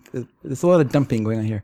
Uh, so Tintin comes walking into the scene, and Haddock, of course, is angry. Impossible. These San, San Theod- Theodolites. I call them Theodorans, but I guess I made that up. Those San Theodolites must be off their tripods. Oh, it's you. Here, read this, he says to Tintin, who's walked into the scene. Read it, me? So, Castafiore conspiracy. Tapio uh, government makes new charge. So, as it turns out, that uh, because of Tintin and, and Haddock's relationship with, with General Alcazar, they're being accused of being in cahoots with him on, in this plot. Do you like that word, cahoots? It's a good one. Now, what is the connection between Tintin and Alcazar to the general public? What do they know about that? Would you say? Well, I guess they've heard, uh, because there was the, um, well, the broken year. Yeah. So they would have heard about that, I would think, because that was a big story at the time. Right, but when he's falling on hard times and he's working as a knife thrower, he's Yeah. not going under his own name at that point. No, so no one knows. Raymond Zapote, Zapote, Right. and then and then also, but the Red Sea Sharks he's in that as well because he buys the mosquitoes from Dawson uh, in order to fight back against against uh, Tapioca Okay. and defeats Tapioca for a while. Obviously, it doesn't last very long. These so there's a, coups. there is a connection there. Okay. Yeah, all right. yeah. So then all the reporters in the world show up. Yes. Oh, there's the Daily Reporter shows up uh, after uh, after Haddock says the story is is bilged from stem to stern. Yes, all the, the journalists show up, and uh, everyone's surprised. Even the other journalists are surprised that journalists show up. Why are they doing what we do? Looking for a. So then we have radio coming. By the way, uh, you're living with Tintin, the most famous reporter in the world, who doesn't know any of this. yeah, All right. and he's described as a reporter in this book, by the way. Sure. So you know, earlier on in our podcast, we said let's let's try to find the book which is the last uh, description of Tintin as a reporter. Yeah. Uh, the answer to that was uh, never. He's always a reporter. It's never. He's always a reporter. It's but he's never doing any reporting. I mean, in the early books, you have a sense that he's Tintin's leaving to report on. He's- da-da-da-da. yeah, or he's looking for the story. He's like on the story. He's Right. why is there these crab tins and, wha- what's his connection? And to none this? of these reporters treat Tintin as a reporter. No. No one's like, oh, we saw you at the union meeting. Nice to see you. the reporters' clubhouse. That's right. And no one, yeah, it's weird. You- no girls allowed. we're- except for Lois Lane. yes. So uh, they're asking about the conspiracy, and then uh, Professor Calculus comes down, uh, saying, "Look, seriously, look at look at Professor Calculus. Then tell me whether you think he's capable of taking part in a conspiracy." And then uh, Calculus, of course, not hearing things correctly, goes, "Perfectly, my dear sirs, and proud of it. You know, and I weigh my words. It's a shame, I tell you, a scandal, imprisoning a poor weak woman like that. Uh, we must take her case at once to the International Court of Justice." Mm. So uh, you know uh, the captain's you know denying the allegations uh, and uh, saying Alcazar's one of his your friends, right? Like, I've met him two or three times. That's all. Look, I've got the books here, and he brings out all the Tintin books, and they read. No, they don't do that. that's where, though. That's not out of line in a Tintin story to do. They do not do that. No, you're right. Uh, so then the journalists get all the information they need. So what do you do when you have a lot of people from the media in your house? You serve them booze. So uh, Nestor brings out. Let's also, by the way, let's talk again about this weird clock. Now, it's morning clearly, right? yeah, Because he's still- everyone he was brushing his teeth Yeah. 10 minutes ago Yeah. and now Nestor Now he's dressed in his beautiful army dressing gown. Right, all the reporters are there. Yeah. It cannot be nine o'clock yet. Yeah. And and and so whiskey for all. Mm-hmm. Okay, very different time. Yeah, like it's little anchors. Did, did you notice that on his dressing gown? They're little anchors that make Oh, I make like a little. it. Yeah, yeah. That's why I think it's an armée because they always do like little uh, decorations like that on there. Do you know who also has that on his jacket? Mm. The uh, mayor in Jaws. Really, where's that an anchor? He wears a, a very fancy uh, jacket that's got lots of little uh, anchors on his uh, blue uh, blue jacket. Oh. It's a very fancy Hmm. jacket, and the comedian Paul F. Tompkins is such a fan of that Yeah. jacket, he had one made. Ah, So there we go. Uh, but yeah, the captain toasts them all, of course. Uh, to there's the troops. some little Jaws trivia for everyone out there There you are. for jovially Jaws. Our next podcast. Uh, so he, uh, I was trying to think of a Spielberg one that was like totally Spielberg, completely Spielberg, but I couldn't. Uh, Spellbound by Spielberg, no, not very good. Uh, and it's okay. especially Spielberg. Don't worry about it, Dave. It's nine in the morning. Let's all get drunk. so the captain toasts them all, saying, uh, "Let's uh, drink to the release Yeah. of the uh, Milanese Nightingale." Uh, and then drinks, and then blah, blah, you can't take it. Yet everyone else is really enjoying this Yeah. whiskey at nine in the morning. It's g- One guy's licking his chops. He's I know they're enjoying it so all much. um, yum, yum, new reporters. We do enjoy our liquor. Um, nom, nom, nom, nom, nom, nom, nom. Don't drink it. It tastes like poison, he says. Of course, a poison that kills slowly. It's a known fact. Ha ha. And there's no problem. As it hur- happens, we're not in a hurry. Ha ha, says another Well, they are, reporter. they are journalists. Yeah, huh? Well, back to our 9 a.m. drinking. uh, and meanwhile, we see that Nestor is actually uh, swigging a glass himself behind a door. Nestor. Yep, and uh, the captain uh, opens the door, hitting ne- Nestor in the back. Uh, Nestor tries to cover uh, for the drinking, uh, saying, uh, "No, I was just uh, making sure it was really Loch Lomond." I was thinking about Loch Lomond when I was reading this part, which is, and also Christopher Willi- Willoughby Droop and Marco Rosado, the two reporters that show up. Because it's interesting. The first time we see them, the first time we see Loch Lomond mentioned is in The Black Island, the redone one. When they had to take Johnny Walker out, they replaced it with their own made up brand. And so what's interesting is that book, even though it was done in 67, moves backwards in time into the beginning of the series and fills the place of the original Black Island. So the Loch Lomond idea goes all the way back into the beginning of the series. We never see Loch Lomond again until we come up into this modern time period of the stories where Loch Lomond became this thing after the Black Island. So the Castafiore Emerald has Loch Lomond. I assume if they drink whiskey in 714, they'll have Loch Lomond. This book has Loch Lomond. It's in no other books. In Red Sea Sharks, it's an actual, I think it's Hague whiskey. It's an actual real whiskey that's used. Uh, in the older stories, it's, you know, it's old something or other, or it's, it's, you know, it's just totally different. It's not Loch Lomond ever. But because and same with Willough- Willoughby Droop and Risotto, who appear in Black Island as well because they uh, were used in, in. Oh, maybe it came after Castafiore then. Hmm, interesting. But anyway, so after Castafiore, yeah, before 714, it was done in between those two. So yeah. Um, so yeah, it gets it, but because of uh, Black Island, it moves way back in, into the chronology, and so in our minds, Loch Lomond is this sort of always been there whiskey that they've that they've been drinking. The reality is, it only happened in in the '60s that that came in as an idea, but because of the weird chronology, because it you know it gives you this weird em- universe building that's Yeah. that you assume this this uh, this length of time that they've always drank Loch Lomond. That is the captain's whiskey. well, what about when he's drinking Hague whiskey or Johnny Walker or whatever he's drinking in the in the old ones? You know, it's it's interesting. Well, it's not his favorite whiskey. Uh, you know, those aren't his favorites. Loch Lomond is his favorite whiskey. Most favorite. We've never seen him drink it before, but I'll- that's- let me tell you why it's his favorite whiskey, and this is my theory. Mm-hmm. Because it's uh, there's a commercial for it, and it's got the only attractive woman to ever have appeared in any issue That's of not true. Tintin. That's not true. Name one. Who's the most? uh, the pretty wife of uh, Mark, whatever his name was, who gets uh, he's you know he's uh, caught by the crystal ball. She's remember she's sitting in the audience, uh, having her fortune read by the by the okay. swami on stage. Okay. She's pretty good looking. All right. she's pretty good looking. Fair enough. My problem with this lady is she's not. Wait, wait, you got to mention what the lady is. We haven't set up what's going on yet. All right, well, you're the one who got ahead of yourself. No, no. I uh, I, I think I was gonna go go back, but okay. Because my problem with two of these things is neither of those characters look like they're drawn by Hergé. Because what we have, Oh, in no way, shape, or form. so yeah. what we have, well, I guess we should explain. So the journalists are leaving, and everyone goes. Yeah, they've had a big full glass of whiskey. They're off to get in their cars and Get the drive cars off. and Why drive off. not? Yeah, yeah. Nine in the Not just morning. one, I'm sure. Oh, a of few course. glasses of yeah, whiskey just keep have been it, co- drunk. Keep it coming. Keep it coming. Yeah. Don't worry, they smoked. They Mm. smoked. That, that helps you. Uh, that helps you metabolize the whiskey. Yep. A little cigarettes, and then uh, so that evening. So let's cut ahead. It's not this is the afternoon. It's the evening. So we're missing a big part of the day here. Haddock has had enough. He's probably tried tried drinking whiskey three or four, actually seven or eight more times, and spit it up every time. So he's had enough. Enough is enough. He says. Right, and then the I don't Tintin, wanna hear anything more about whiskey. Tintin says something completely out of character to me, which is he- Tintin's going. Now the captain can't drink whiskey. Yeah. So Tintin's going. What about having one more try? Yeah. I know. Why? Why Uh, Yeah. Tintin? Why would you be d- doing that? Yeah. That's that's not you. It doesn't make any sense at all. Yeah. Uh, so s- it's like, no, enough is enough. Don't let me hear any more about whiskey. Turns on the TV. Are you depressed? Does the day seem long? We have the answer. Big sad sack on the screen.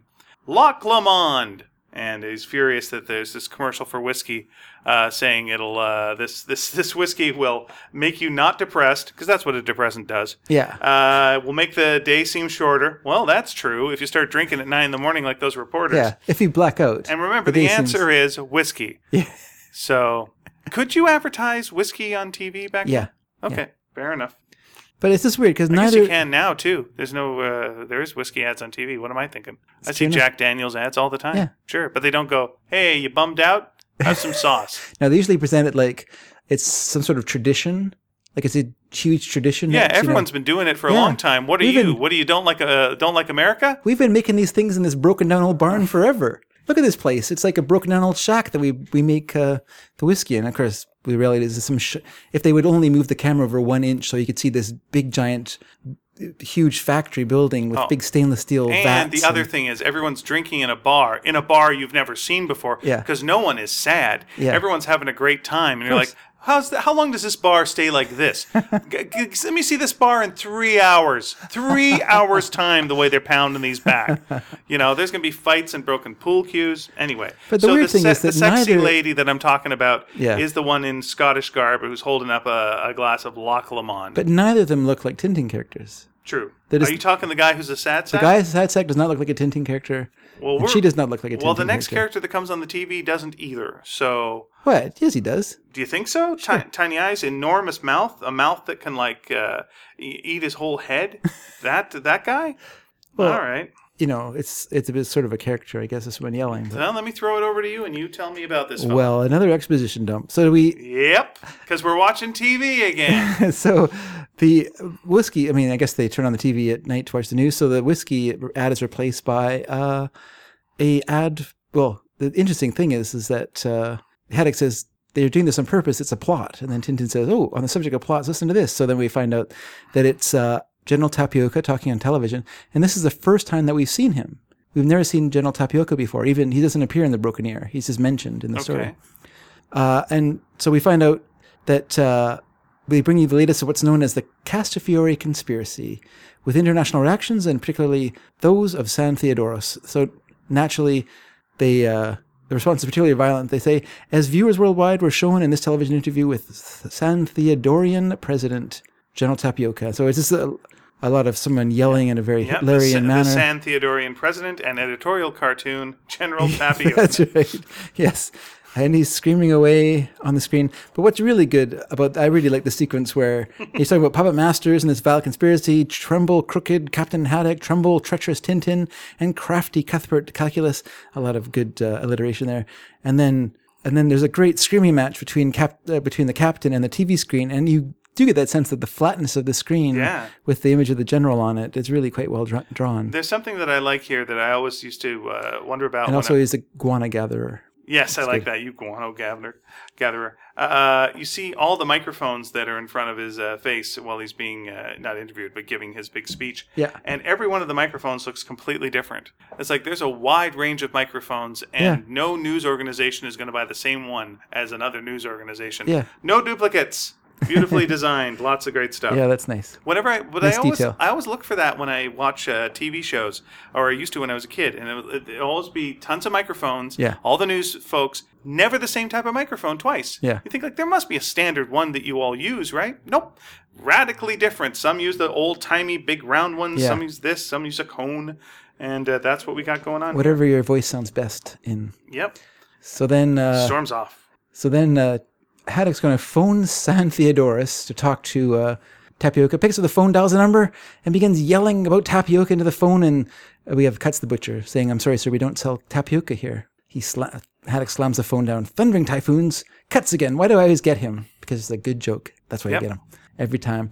So then it's decided they should send a telegram, which is you know it's more efficient than than phoning somewhere. I guess. And I don't It's even true. know what the cost difference would be back then. Because I do remember, like, in the 70s, the most expensive thing in the world wasn't Oh, yeah. a new car. Yeah. Was uh, make a long distance call to your grandma who's out of the country. Yeah. You know, everyone get on, talk to grandma quick, say you love her. Okay, we're done. Okay, hang up, hang up. We can't, oh, no, we can't afford the house it's a tr- payments. It's a trunk call. Yeah. It's a trunk call. This is so expensive. We know we didn't even know what a trunk call was. So he's calling. Yeah, he uh, he calls up the uh, telegram uh, company. Uh, Tintin gives him the number, And uh, so the Telegram uh, fellow was there saying, uh, by the way, we're doing a lot of reading directly from the book because th- this is exposition, so there's really no choice. Yeah. We can't really paraphrase.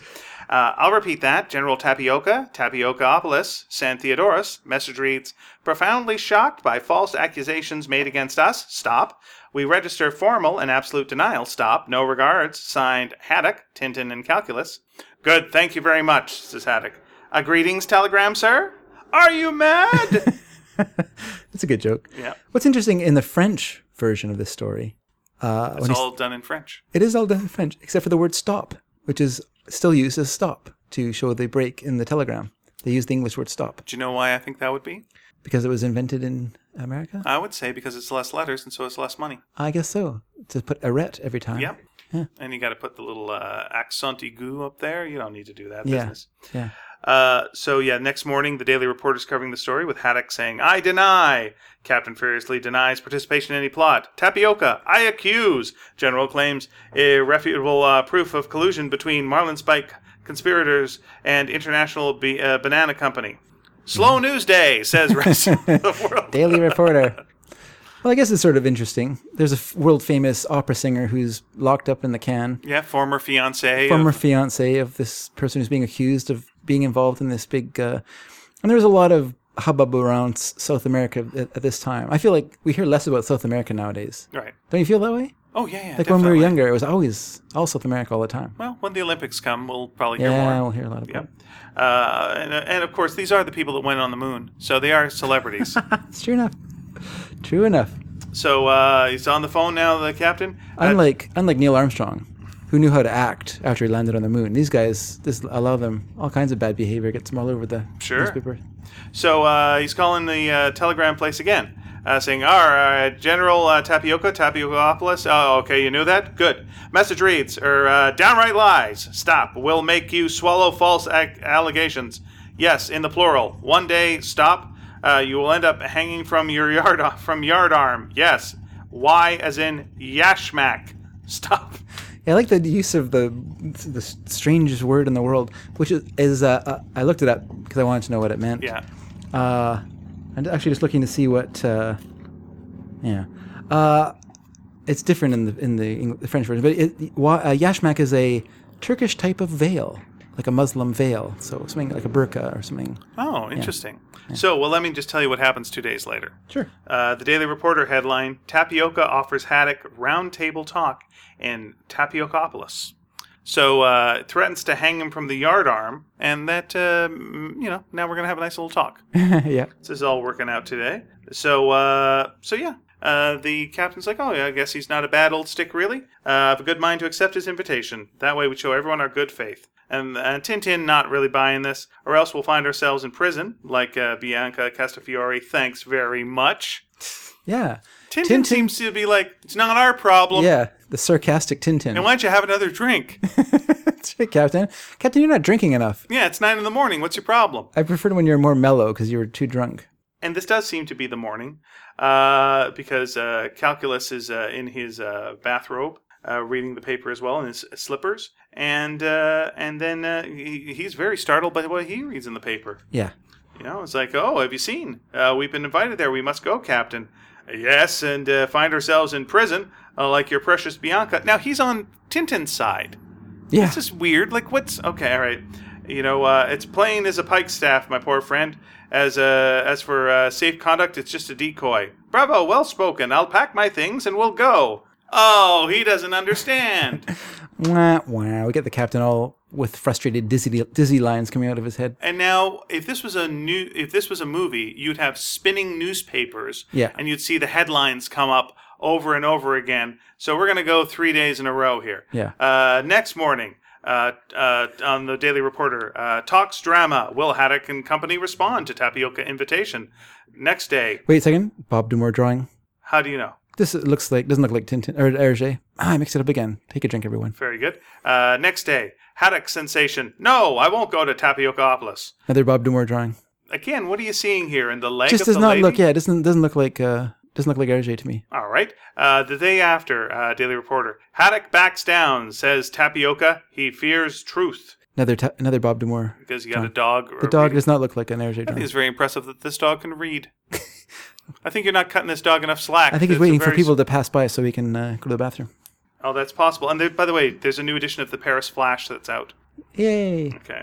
So, uh, oh boy. I just want to point out that there's a clever shot of the of Marlin Spike, in that it's straight on, Yeah. yet it's angled such a way that it's sort of cut off by the by the fence, giving it a sense of depth. Very cleverly done. Very nice. But we still get the straight on. yep. We have seen the side of it. We have seen the side of it, but I think it, the preferred view for everyone to draw Straight on. straight on.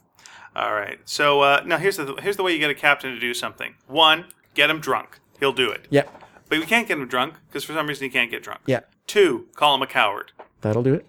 Well, he just got called a coward. Yep. He's gonna go. What's the third way? There's always three ways to do the things. three the third way? Yeah. The third way is you make him act completely out of character. Make him say one thing one time and then completely flip it the next time. I understand the with the calculus thing. I understand that one because he's just you know it's one thing when you're saying it because you're angry, but when someone else comes and says it to you, then you're like, well, that's obviously crazy. I have to you know calm this guy down. He's going nuts. Yeah. He sounds like me.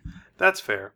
So, uh, by the way, speaking of calming down, uh, Tintin's trying to calm down uh, the captain. He's saying, Yeah. "Oh, I'm um, cool as a cucumber." You know, he'll challenge me that uh, Astrogoth. All right, we'll sh- we'll see, we'll see. And by the way, he is going on such a rant here that both Snowy and who looks not drawn like Snowy at all in this story, uh, and the Siamese cat are both hiding uh, underneath the chair. Yeah. That's not a snowy face to me. Mm, no. That's correct. That's the correct answer to that. Back to the telegrams.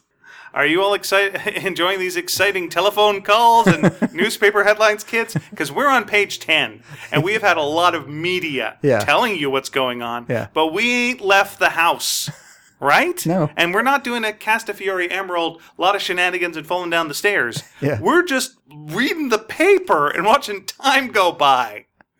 okay, so anyway. Hello, telegrams. Yes, yes, naturally for General Tapioca. Message reads. By the way, I could have used another cuts the butcher gag here. Uh, send uh, self uh, safe conducts uh, in the plural. Safe conducts. Uh, stop. Uh, by the way, Dave knows that I'm making the phone gesture with my hand now Yeah. because I've got to as an actor Banana phone. banana phone. Uh, stop. Arriving uh, to return to post. Signed Haddock. Good. No. Ordinary rate. That's a good good bit. Yes. So here we go. Uh, you know we're gonna go. Let's go. And uh, Tintin says, "You might be going, Captain, but I'm staying right here." Bum Yeah. bum bum. Yes. What happened to Tintin? Yeah. Hey Tintin. Mm. Uh, The adventurous. Do you remember the front of the story that says the adventures of Tintin? what happened to the adventurous Tintin? It doesn't say the homebody Tintin and his loyal lapdog, uh, Stay Put. Yeah, what what did you say? I said I'm not going, Captain. You're quite free to fall into the trap they're trying to set for you for us, but as far as I'm concerned, it's niet. Now that's weird. Why would he say niet? I'm I gotta look at yeah, he says it in the French version too. He says niet. Yeah, uh, I also don't like the back of Tintin's head there. I just, it just, it, the close-ups are weird in I don't Tintin. I don't mind the back. I don't I I think he draws great back of heads, so I'm Do you? okay with it. All Yeah, right. yeah, I'm okay well, with back of moving heads. on. But uh, it's more it's more the niet that kind of bothers me. It's just one of the sort of things like you'd say to someone because you know, like you're saying, I don't want to live in your socialist world. To that, I just say niet, comrade. Mm-hmm. You know what? Why is why is he saying niet? Maybe couldn't he just say no and say he's pretending he's saying it in Spanish, when, even though it sounds exactly the same? Yeah, he could. And by the way, we've got a, an eavesdropping Nestor uh, listening to listening Ah, Very much to in this. character for Nestor. Yeah, that's okay. Uh, then uh, the captain opens the door, Starling Nestor, and he does some uh, dusting, some frantic dusting. Can I just point out something that I also found was weird? And this is just to do with the uh, the translation. Okay, he goes, "All right, stay here, Mister Mule." This is Haddock talking to Tintin. Stay tucked up, all safe and warm in your bedroom slippers. Cuthbert and I are going out there to defend our honor and yours too against that thundering herd of Zapotecs. Finish, he yells. This is weird, right? In the French version, it's voila, voila, like what? Sorry, voila. So it's like really, it should be like so there. Like that's what he should be saying. Well, what I thought he should be saying is because he's been making uh, And that's the end of it. No, no, no, no. Here's the gag: is he's been making these telegram things every day to the point where the Okay. telegram guy is like, "Huh, he should go like, you know, uh, against the thundering herd of uh, Zapotecs. Stop. That's what he should. He should be now talking in telegram talk. that would work. I guess. Yeah. Because the know. telegram That would guy be a is bit now like, obscure. yeah, of course it's going to be tapioca. I know. Every day it's tapioca. So It's a bit um, odd. two day, three days later, a lot of time has passed. Well, you got to book the plane. I know. I'm just going. Bianca has been in prison for a considerable amount of time. Sure. At Um, least she has a lot of papers to read. that's true. Uh, so the, we see a nice shot of the plane, as you say. Uh, it's it flies over uh, the uh, A beautiful part, yeah, beautiful part of beautiful town. part. We see a sculpture by the Belgian sculptor Marcel Arnault there that uh, Hergé threw in just for the heck of it. Nice. Yep. I looked at that and went, I wonder if we're going to see a scene later on where they have to fly a plane through it or something. uh, We wish. and then we fly over the slums. Yep. Uh, you know, we see the military police looking very threatening. We see poor children playing in dirt with uh, garbage and cans, and they're playing with a little bit of sticks. It's Yeah. very, very sad. Uh, They're as and, bad as gypsies. and now here's the thing about this: it's like, okay, so we're seeing, so we're seeing that, right? It's it's a good shot. It's it, you know, you see Yeah. the rich part, Yeah. then you see the poor part, Yeah. and then in the plane, we're coming to land, Professor Thailand. Really, what a surprise! okay, look. Um, it just undercuts it to me having that kind of that Dumb- kind of gag in dumb the gag? air while below you're doing this kind of thing. Hergé had no problem with that. He's all about the gag. I understand he's about the gag, but you're doing you're doing two gags here. One gag is a is is ki- is a political satire gag of showing you know where they're very proud of their of their land, right? You know it's gorgeous, this you know, and uh, and but then it's really this. So that's the joke. Set up, pay up. It's a dark joke, but like you know this is what it is, but this is what it really is. Yeah. So you also have like a you know that you know Thailand. Okay, fine. So he's landing. That's just me. Again, you know I don't uh, much cotton to the deaf jokes, so uh, that's my calculus time. I was so happy when he got his hearing aid Yes. and his tiny little horn, Sorry. which he has decided not to bring at all on this trip. So, uh, so the captain's saying uh, to him in the plane, uh, "Do you see we're arriving in uh, Tapiocapolis just in time for famous uh, Carnival Week in Greek?" Okay, now this bothers me because he's showing him the thing. Yes, I know. I know. What's weird is that he's thinking it too. He's not saying it aloud. Yeah. You, how are you mishearing what you're looking at? Yeah. Uh, there's so- no. There's no need for any of this. He's pointing as well. He's pointing to there's a troop from back home, the Jolly Follies. Yeah. Iced lollies now? no! Look at what I'm pointing at. Yeah, The yeah. Oh, plane lands. All I'm thinking while I'm reading those two pages is think how much newspapers we're missing out. there. So we have the plane landing. We've Is got. there anything on TV? Could you please turn on the radio? Stop with all this action. It's nice to see when the airport, the guy in the airport, using the good old uh, ping pong paddles to direct the planes. You don't see that anymore. Right. And it's also nice. And he's if, wearing a like, motorcycle crash helmet, which is also kind of weird. yeah, if any uh, ping pong balls get loose, that guy is going to be like doubling down on the job.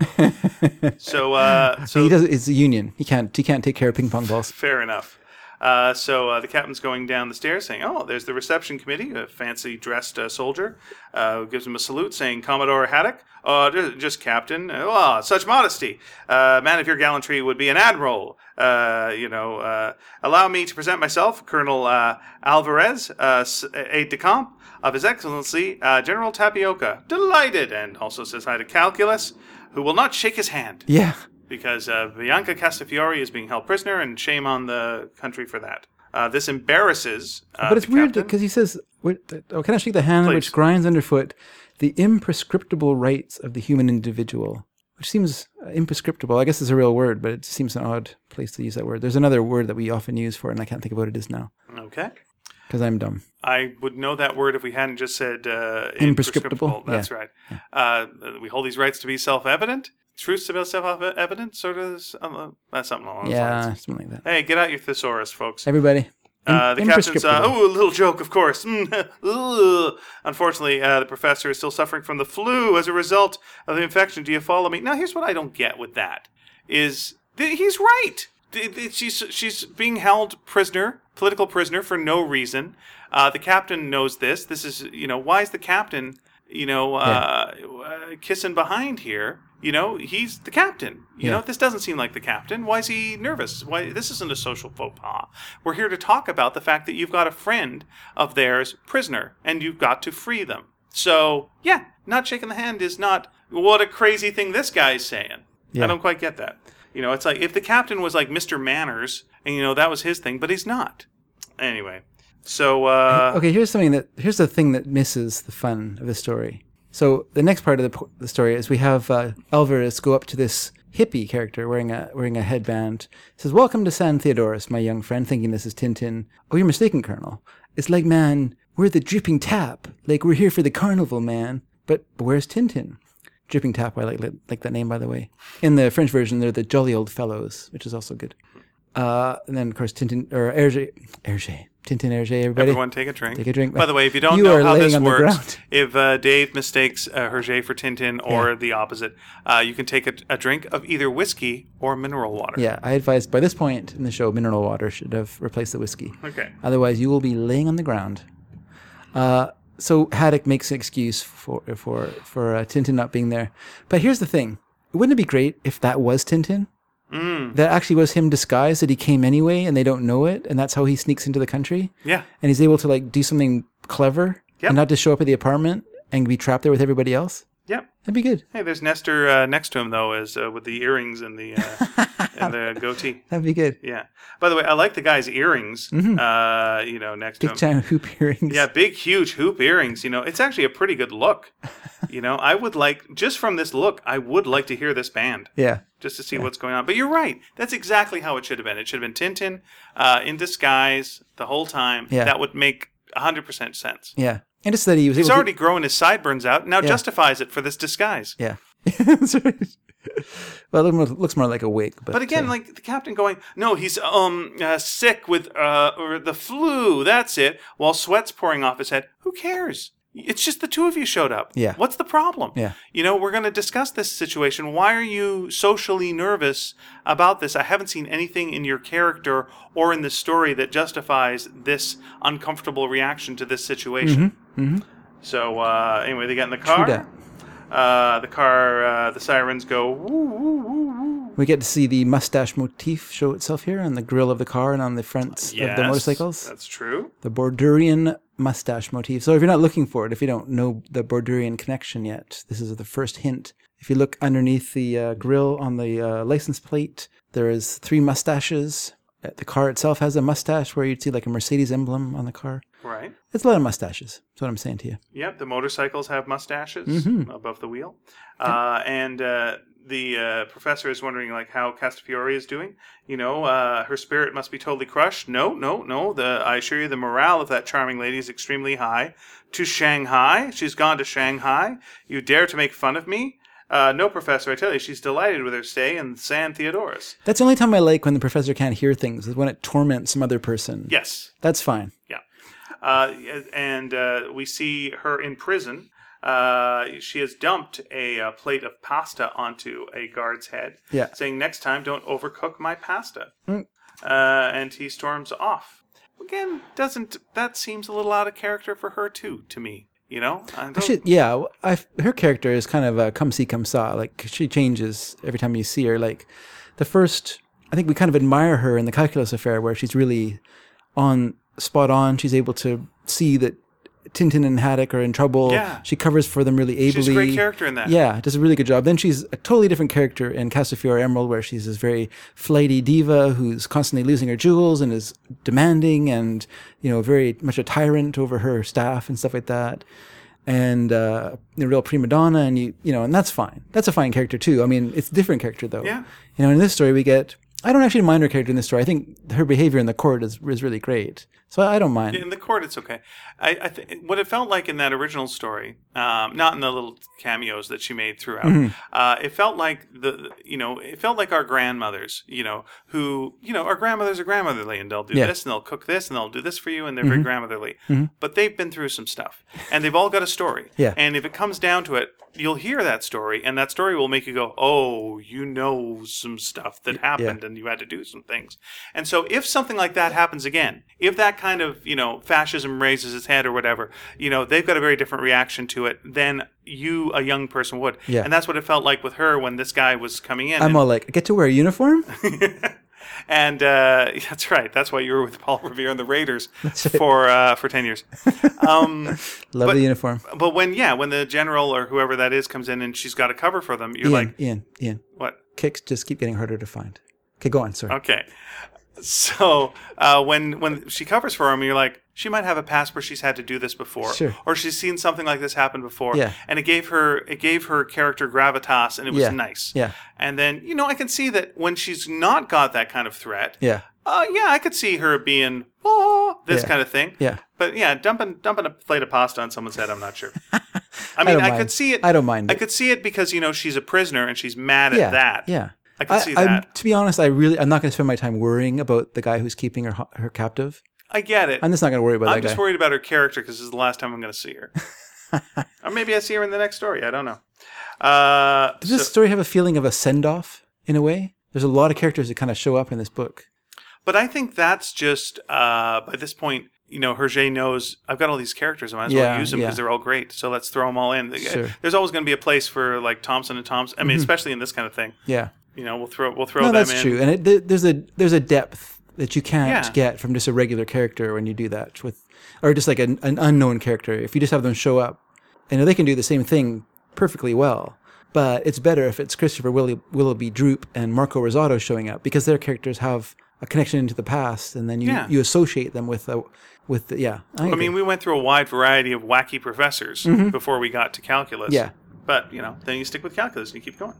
Uh, he, wa- he was the best. He was the best. So they uh, they're passing by what they think. Oh, is this our hotel? Oh no no no no no no. Uh, we've uh, we're gonna keep driving, and uh, They're in the country where in the it's nice country. and quiet. we see a where poster. you're much safer. I like because we have to we have to uh, underline that, stress that when we because it's much safer in the country than in the city. Yeah, in the city you wouldn't get a wink of sleep. No. Uh, we passed by a big poster for Carnival, Which with takes a- place on the 22nd, 23rd, and 24th of February. Very nice. That's why you can have a scene in the countryside full of uh, f- brand new gr- fields of grain and flowers blooming and butterflies flying. And Unless uh, the professor has invented a machine that makes things able to grow all year round. oh well, that's true. All right. Uh, I guess so they could have gone into a long explanation of that. half hour later, we show up uh, at you know uh, it looks like a, an uh you know a building, uh, but it's Yes. got uh, it's got military. Let's face it, it looks like surround- a Taco Bell. that drive it It's a into. bit like a Taco Bell. They make a run for the border. Uh, you know, it's got a security gate they have to go through. Well guarded. The For captain border, knows. read bathroom. uh, they go, it shows them the, the room. There's a piece of modern art on the wall. Is it a real modern art? It is a real modern art, right out of Hergé's actual collection uh, by uh, Serge Polyakov. All right. So yes, another Belgian Belgian artist that actually he was a big fan of. So one of his one of his favorite artists. Nice. Uh, I don't know. I don't see I don't really see anything that interesting, but apparently he could sit and look at these paintings for hours. Hey, man, it's the colors he doesn't use, That's true. like puce. I think there Um, is peace in there actually. Is there? Wow. There, you, that, that goes free. Hmm. Color he uses. That's right. Uh, I guess we've just proved I'm colorblind. In one of our la- later episodes, we One of the find last out episodes of Ian's, the show. I can't fly a military plane now. Uh, so, I uh, always wondered why he objected to the captain's pink shirt. so the aide de camp says, uh, "Servant will be at your disposal throughout to your stay with us." Oh, too kind, Colonel, and here he is now. Uh, he's very devoted to you, and uh, and uh, he's very devoted to you already. Isn't that so, uh, Manolo? and we see Manolo. Hmm. Yeah. Mustache. Uh, good. Uh, good It's a great looking character. Yeah, he looks like he's something that Charles Adams might have drawn. Hmm, yeah. Yeah, it looks like it could be one of the Adams family's relatives. Sure. A Spanish relative. Uh, Now, Or- by the way, the professor is Central having American relative. is uh, scowling through this whole time. He's not he's not enjoying this Yeah, at all. I know, it's great. Well, he's you know uh, his love of his life is, is still a prisoner, so Yeah, of course he would. yeah. You know, uh, but he says uh, the comp says now I'll leave you tomorrow morning at ten. I'll come to fetch you and take you on a tour of the city and the surrounding countryside. Buenos noches. And off he goes. Adios, Manolo, and remember your orders. uh, so uh, the captain turns to uh, Cuthbert, uh, saying, uh, "What a welcome, uh, my old shipmate! Come on, cheer up. Everything's going to be sorted out. Your beloved Bianca will be free tomorrow, and we'll have a good laugh. A bath? That's a good idea. I think I'll do the same." and off he goes to have a bath. Well, the captain scowls at him. yeah. No, just listen to what I'm saying. so the captain sits Where's your back. hearing aid? He's charmed. He's fine. Everything's o- seems okay. But we learn then. Uh oh. The yeah. captain's being watched on a television. But Yeah. by who? The And one of those, colonel. and one of those great back of the head drawings by by Hergé. Yeah, I guess here's here's what I think bothers me with this back of the head thing. Um, it, the way they draw the ear, Mm-hmm. Oh, I love that. that's nice. That's a it's a great ear, and it's only like one, two, three, three lines, Right. Here's the problem with the ear. maybe Uh, four lines. Here's the problem with the ear. Okay. Is you've got the you've got the you know the uh, the the the round circle part of the ear. Yep. And then they've got to draw the connecting part of the ear, the ear connected to the head. Mm-hmm. And my problem with that is that you draw they draw a hard line correct, connecting it to the head, like say, Yeah. which makes it look like the ear is separate from the head, like it's just attached, right? But that's not the way. That's not the way the rest of you know the face. When you see things from the front, we don't have those those hard cutoffs. You know, there's it. It, it just doesn't look like that's not how the ear attaches. The the ear attaches smoothly to the back of the head. It's not like that, and so the, that's a bit jarring to Doesn't me. bother me. I understand it doesn't bother I like you. it. That's why I'm talking about what bothers me. I, Uh, I you like know, it. I, know- I know it's a cartoon. Unlike trope. you, who hates Hergé, I love it. Is that yes? I, uh, that's why I did this podcast for how many episodes now? How many deep are we? 23. Twenty-three. That's right, because of my hatred of Hershey. Gonna cut that out. yeah, I'm basically I'm doing the same podcast. I'm taking all the uh, recordings. Yeah. I'm calling it "I Hate Hershey," re-editing it, and I'm putting it out myself. Hurting Hergé. Anyway, so the colonel uh, is watching uh, the captain on his TV, and the captain has discovered a whiskey cabinet. Yeah, and it's Lac Lamont, of course. Yeah, I take like his sniff. His nose, his nostrils are as wide as mine. And uh, he uh, pours it into a glass, takes a sip, and then fouag, he says. Colonel says, uh, oh, it doesn't seem to please him. They assured us it was his favorite whiskey. Uh, Only for a few books, though. Really, they could have got Haig, and he would have been happy with that, too. yeah, that's what the aide de camp says. Only for a few books. and uh, then we see that the aide de camp is actually Dave. Uh, so, so the captain, being very intelligent, goes, you know what? Maybe it's just uh, the whiskey. Yeah. I'm going to try some gin. Sure. Drinks a glass of gin. Pfft, Same thing. Can't t- can't take it. Pafouag. And so uh, the colonel decides to look at channel number two. I like it. He doesn't like that either. Just his bad luck. He says, I like that, that he's not very sympathetic to the Mm. problem. So uh, Too he bad for checks him. out Channel 2, and we see uh, Cuthbert in the bath. Now, Mm-hmm. if you're looking for a little sexy uh, Cuthbert in the in the bath action, You are disappointed. because you aren't disappointed. You are disappointed. Not only is he wearing his hat, he's wearing a bathrobe in the bathtub. That's how absent minded he is. That he doesn't realize that he's sitting in the bath dressed. well, explain to me, Dave, where else would you wear a bathrobe but in a bath? That's true. it's in the name. it's a bathrobe. That's true. Uh, good. Now, channel number three says the says this uh, mysterious man who we don't know who he is. Colonel, I must. You must what, Colonel? They're both colonels. Makes it confusing. Colonel Alvarez says to this colonel, "I must tell you, number three has not arrived, Colonel. Not arrived? Sblug. Wait a second. You say to yourself, if you're a a reader of this for, for the first time, Mm-hmm. that sounds familiar. Wait, if you're a reader of this for the first time. Yeah. Okay. read But this not a book. reader of Tintin for Yeah, the no, first not if you're a reader for the first time. Okay, very good. Zblug, why, why, why not? Where is he? Where is he? Where is he then? He says he never left Europe, Colonel. Number one told me he had influenza, and that you tell me that now by the whiskers of Curvy Tash. Something's up here. Influenza. He was he was suspicious, but it's absolutely necessary for him to come. And if I know him, he'll be coming anyway. Right. And by the way, I now have a, a cigarette that I didn't have in my hands earlier. Uh, I had my hands on my hips earlier. Don't know where I was keeping that cigarette, but now I've got my cigarette in a long cigarette holder as I'm storming and walking. And then he says, "Good, I'll think about it," which is weird. And the reason he says, "Good, I'll think about it," is because there's actually a page, page missing from this section of the book.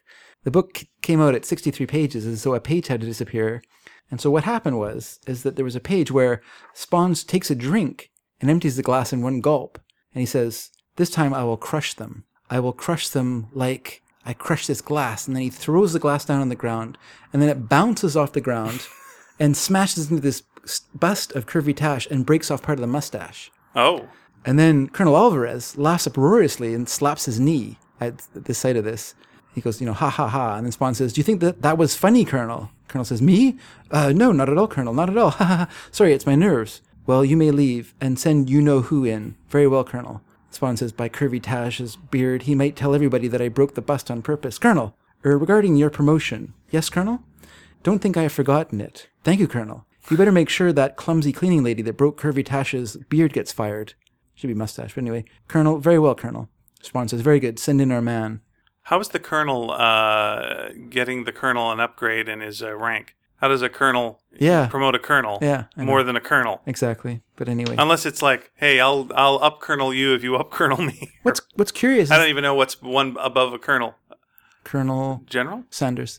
It's the next. I'm now thinking Nash. I'm going to go Colonel Potter. Who does he answer to? Admiral? General. It was always General. yeah, it was always General, something Yeah. yeah. there. But I don't- is it Colonel General? That's a real big jump, it feels it to seems me. like Admiral is above General. Yeah.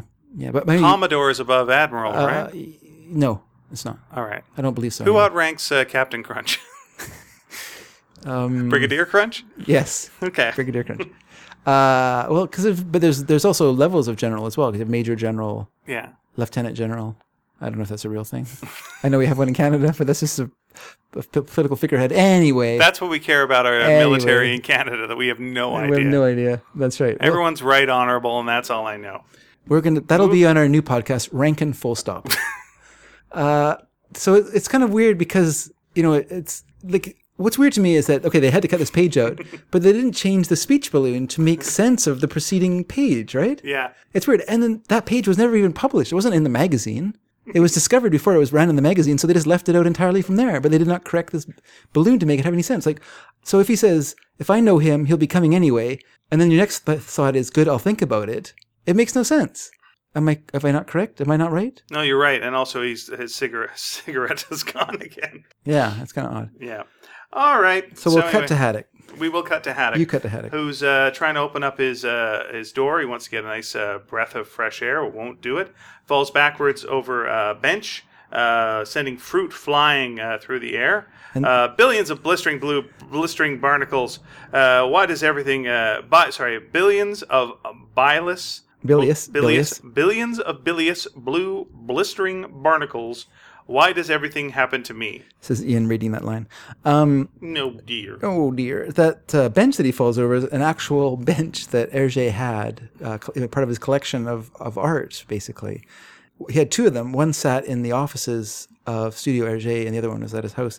And it was a Bertoa bench that was designed by this guy named Harry Bertoa. And yeah, so it's, I guess he just loved putting actual art into his. Let me tell you something he can do now. Write both of those off on his taxes. That's true.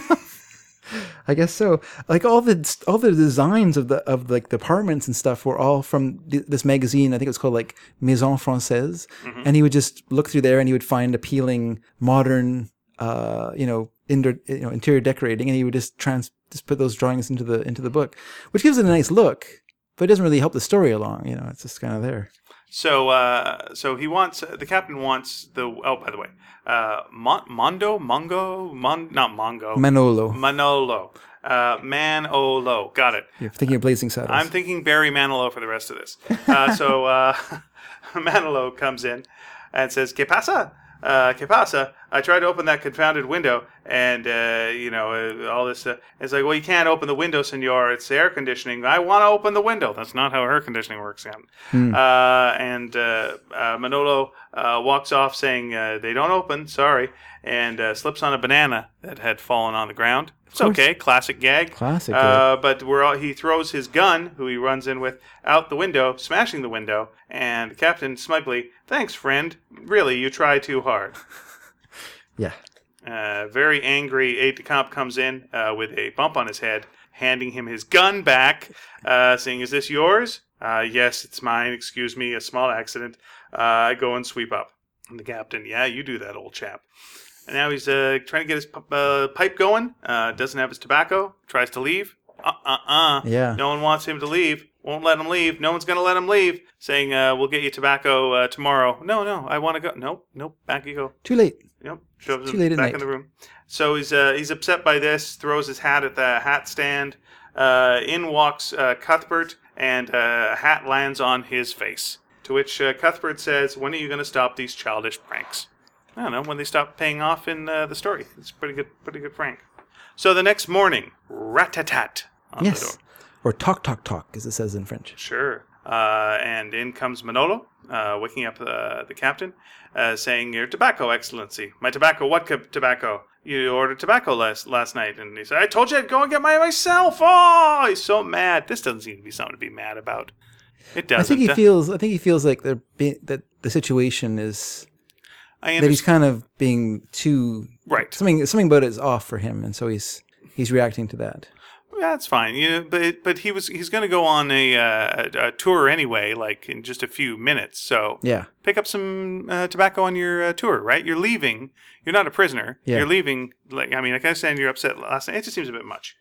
Uh, so uh, but this is a good sequence. So his escort to the uh, tobacco shop. There's a he's, they're in a fancy car or some Berdurian, some sort of Berdurian limousine, taking them through the city, surrounded by police. Yeah, it's a really nice drawing of all the police and. And going then through yeah, the this city. big escort that us, you know, this uh, surrounding the cars. They they you know put up like a cordon around the shop so that the captain can walk in and out without anyone uh, being able to talk to him or s- you know uh, pass him something. I guess they're very suspicious of. People are pu- being pushed out of the way by the Yep. police. Yep, it's the usual bullying things Yeah, you but find. it's a good scene. tyranny. Yeah, yeah.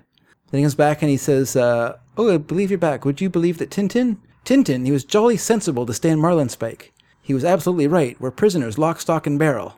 But uh, Calculus says, "I can see our hosts have a true sense of hospitality. That's what I just said to him, and he entirely agrees with me. Who agrees with you? Uh, and about what?" Calculus says, "Exactly. And what's more, he'll tell you that. Tell him so himself." Huh? Captain drops his pipe. Won't you, my friend? says Calculus. Buenos dias, Captain. Tintin, where in heaven's name have you sprung from? That's By the just what way- I was thinking. Yeah, if this was a sitcom, at this point, everyone would clap and go, Hey, Tintin, hooray, he did show up. He's there with his brown trousers. Eh, trousers with loafers, not just trousers. His walking shoes are gone, replaced with loafers. Blah. So dumb. So dumb. After 30 years or more, 40 years of, of Tintin. Maybe you should change Plus your pants Forrest. after No. 40 years. No, no. That's what you, that's you. That's your thing. Mm-hmm. That's your thing. I mean, just like, I can't change how I dress now. It's, it's over for me. I disagree with once that. you oh no it's impossible once you're comfortable with like once you You you, guys hit a can't dress see Dave is wearing an I Like Ike shirt. this and yes think mink is my little button um no once you reach a certain age in your dress style Mm-hmm. Right. Uh-huh. that's kind of where you get stuck and you can try and break out of it and that it's a- possible That sometimes age for Tintin, 17. that's right plus fours suit jacket blue sweater and a white shirt a white collared shirt that's wh- how he dresses Let us know what you think about this. i don't think he, that he Please should go have our changed message it. i board don't and see do, you, if it's okay for Tintin to change his pants. do you think it's okay Eh, no, I don't really. No, it's dumb. But I'm a I'm a Archie shouldn't have a new uh, car. He should stick with the old jalopy type. yeah guy. yeah i'm the same You same know, with stop updating the car. Yeah. knock it off. Why is he driving a Why is he driving a Toyota Corolla? And it's always showing really close up. Yeah, no, don't like it. So, uh, Don't so like why are you here, Tintin? You know, I've come straight from Marlin Spike. You don't look very pleased to see me. Uh, why didn't you stay there? Let's say I was missing you, Captain, and the professor too, of course. No, let's say why you're here. What happened? Did you sneak around? As as as Dave said, were you a hippie? Have you been finding information? Yeah. Have you been sneaking around? Yeah. Mm-hmm. What have you been up to? Nothing. I just showed up late. And I showed up late, and I've walked into the same trap that I knew was here, and now I put myself into it. Yeah. So you got That's- any? No. Do you know Nope. what's? Mm, Got Okay, What? but I gotta say there is Listen. no, there is one there's thing. one thing. Okay, what? He doesn't know the room's bugged. Whoop de doo. he still he points it out Yeah. to the people that are bugging him. He says, "I know the room's bugged to them." All right, so he's showing all the bugs. so then they're but like, he does show "Oh, the bugs in a way that shows then the people bugging the room that he knows about the bugs. Yeah. After he's like turned the after he's Yeah, yeah. put the music Puts on like music on. listen. Listen, all right, I I'm gotta gonna tell tell you you- something. yeah. The room's bugged. Oh, okay. What? Okay, we don't want anyone By to the way, know this. this. is a two-way mirror. Sure. Let me point right Sure. at it. I know it doesn't Like, make any son sense. of a gun. it's dumb. That's what I'm right. saying. And What I'm now saying our is- villain, who is watching this and sees Tintin pointing directly Mm-hmm. at him uh, through the TV, turns his head, and who is it? Sponge, Sponge. the Bordurian, SpongeBob Bad Pants. the he gave Bordurian. Tintin those bad pants. Yes. The one time, I don't know what he was there, chief of police or something like that, or chief of the can't private, probably chief of the private police, like the secret Look it police. up in your Tintinopedia. secret police, yes. Look it up in Wiki Tintin. Uh, so now we know that he has made a trap, Yeah. that he's managed to trap all three of these people that he does not like very much. Because they subjected him to a bitter humiliation. yeah. Why? I guess Castafiore was part of it too. I suppose he suspects her. You, Colonel, humiliated? Yes, me. Well, it could also be using Castafiore just as bait. Mm-hmm. He might not care about her at all and just wants to bring these guys here. He's And also I'm- strangely changed his his uh, facial facial hair. Yeah. Well, I like this one. It's just like it was a it was a bitter humiliation. Yes, and I've never forgotten it. Okay. Mm-hmm. Yeah. But we're not gonna. What was it? Well, Have you guys forgotten it? So how about an asterisk? How Yeah. about showing us? yeah, that's Maybe true at the enough. bottom of the page where Yeah, where where, where, we can this find happened. out. Yeah. you know, especially if it's the 70s and the internet has not been invented yet, perhaps. be helpful. Anyway, that's when I heard uh, Bianca Castafiore was planning a tour. In South America, I immediately, why don't we just go to a paper and read this again? Uh, really realized I could take advantage of the situation. I only had to arrest her, uh, you know, and forging uh, compromising documents and having them slipped into her luggage. I concocted an entirely fictitious conspiracy against De- General Tapioca. It remained uh, for me to give an international slant to the affair, and there it was. A brilliant conception, huh? Drinking together, drinking uh, whiskey, it looks like. Just one thing. Yes. A brilliant conception. That's dumb. a brilliant plan. That's all you have to say there. Brilliant plan. Because it sounds like a brilliant conception is Yeah. that was a really good start to an idea. yes. Oh, or, how's it working out? I don't know, but the the grain that began it was It's good. even more than that. It's a brilliant conception. My wife and I are having a baby. Congratulations, Colonel Spawns. Cigarettes all around. Yeah, it's just or cigars around, I guess. And Oh, alcohol. and alcohol for my wife. Anyway, three days go I don't by. really want the baby Why do three days go by? I don't know. because th- th- there's nothing for them to do. They've all put themselves into a trap. Tintin can't operate surreptitiously around the city, discovering what's Here's happening. What's going on? Yeah. So They've gone Tintin, to, uh, Tintin has snuck, uh, has not snuck in. Yeah. He has just walked into the Walked- same thing. walked into the same- Now Tintin is spending his time after three days doing a crossword puzzle. That's right. Yeah, yeah. Hey everybody, settle down for the adventures of Tintin. Yeah. While he breaks into a hotel room and does a crossword for three days. It's Tintin, so I'm sure he's doing the acrostic. Yeah. Crossword and puzzle. but I know you're all really excited, by the way, by all of that newspaper headline reading earlier. Mm-hmm. Settle down. Settle down. Uh, someone might leave a room at some point. I know you're excited when the one guy took a bath. Calm down. dressing gown. Remember when the guy almost left the room? Mm. Okay, settle down. By the way, we're on page 23 now, everybody. page 23. yeah. This is called pacing, by the way. Right. pacing. So uh, the uh, captain is, I don't know what he's doing. he's opening up another bottle of alcohol. Like it's like he hasn't Has learned he yet. forgotten after three days what happened? But this is our first hint of what's happening here Yeah. because uh, he opens it with a pop. He's talking about the fact that they've been to the Museum of Ethno- Ethnography, to the birthplace of the great liberator, General Olivaro, then to the zoo, then to the Cathedral of the Santissima Virgin de la Immaculada Concepcion, which of course has to do with the plan of Spawns. And what marvel have they in store for us tomorrow? A confetti maker for the carnival or perhaps a sombrero factory? And then he puts the glass to his mouth. And what's weird here, okay, there's two things that are weird. One, of course, is that the captain's drinking when he's been spitting it up every time. And he does it again. Ugh, blah, spits it out. I think it's brandy that he had this time. So he's at least he's moving up or moving down. I'm not too sure where brandy falls in the uh, hierarchy of alcohol. But what's odd is the empty, uh, the empty uh, frame or whatever the the uh, speech balloon over top of calculus. How so? Sorry. Where's the empty uh, speech balloon? Oh, did they fill it? Oh, see, mine they didn't. They forgot to put in the Oh, yeah. Mine has uh, three question marks. Yeah, that's what was in the French one as well, but not in not in my English translation. They forgot to they must have taken it out, intending to put something else in there, and then forgot to fill it and just left it black or blank. So it's odd. Yeah. So the captain is uh, not able to drink alcohol. He's saying, you know, why can't I take a single drop uh, anymore? Mm-hmm. Uh, then he gets the DTS and he dies because you can't go that cold turkey that fast. But then we ha- then we have a shot of calculus though going hee hee. So we know that something's up with this. yeah. It's our first clue that something is up. There's a rat-a-tat at the door, and as we know, that is uh, Manolo. uh, that's his. Uh, Manolo Look, man, I'm going to say Barry Manilow's. That's the only way I remember this. So it's at the Man- Copa, That's right. gentlemen. I was at the Copa, the Copa Cabana.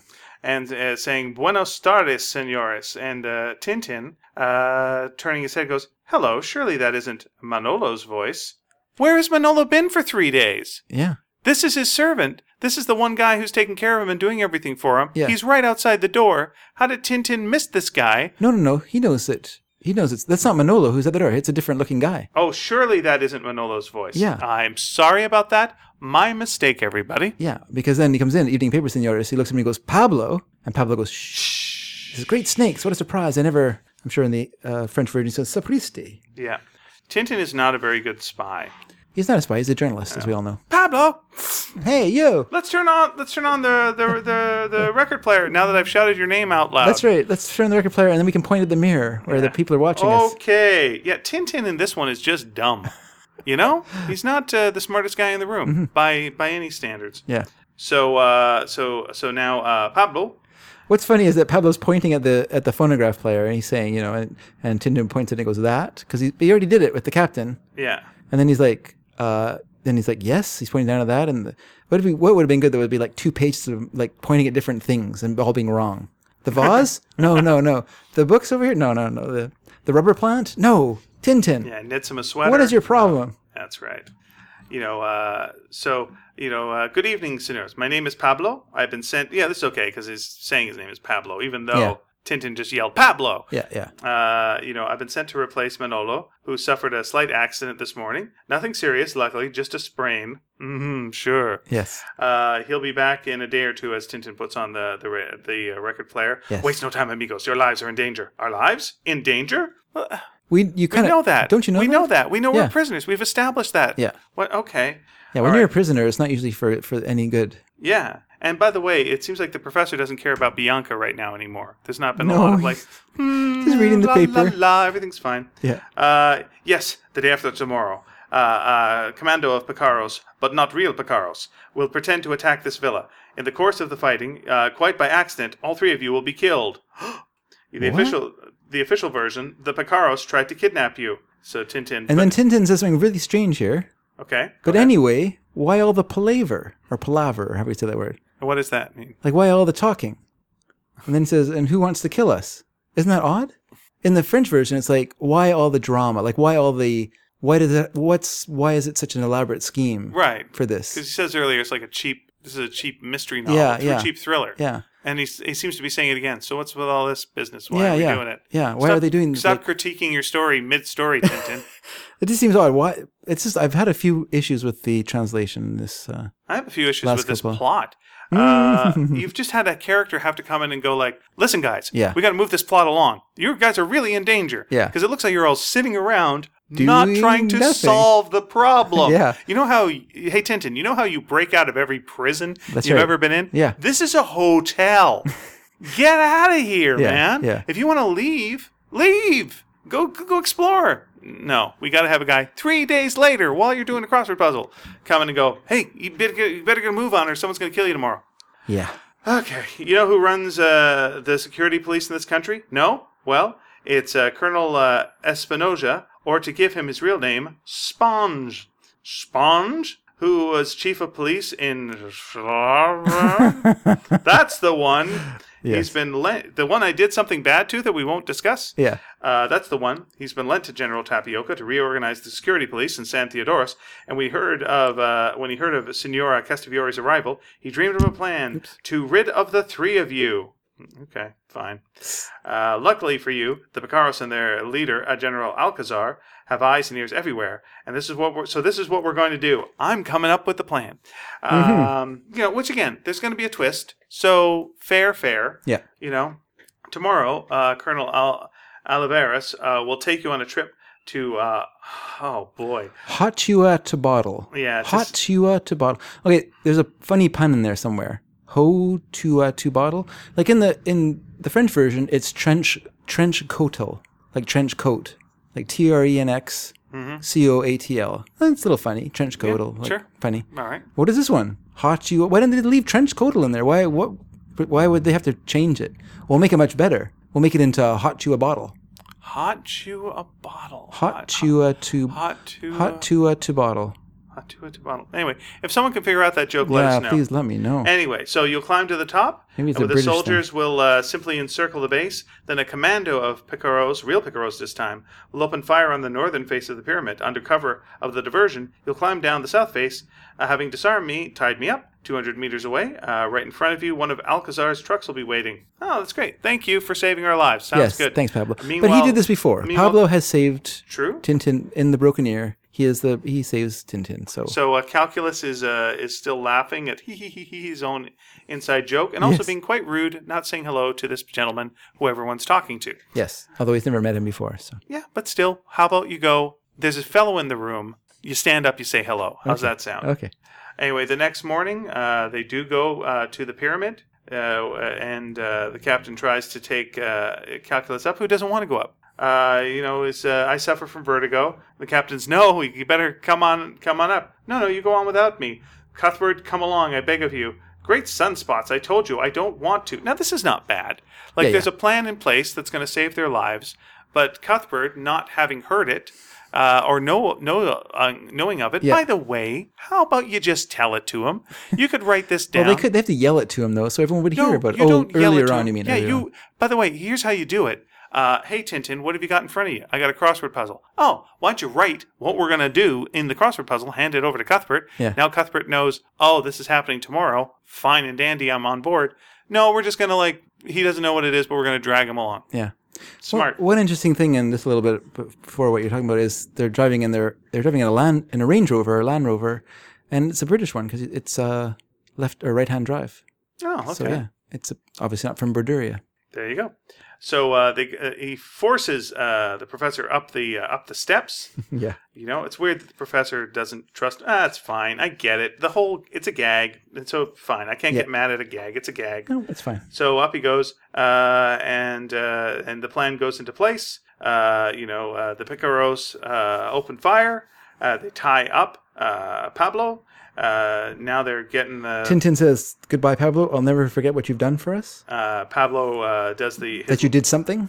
That's right. Uh, Pablo uh, responds with "mm Mm-hmm. mm," uh, and it's it's a weird reaction actually there of Snowy. Snowy looks disgusted by this whole thing. Look at Snowy's face. What's Snowy's problem there?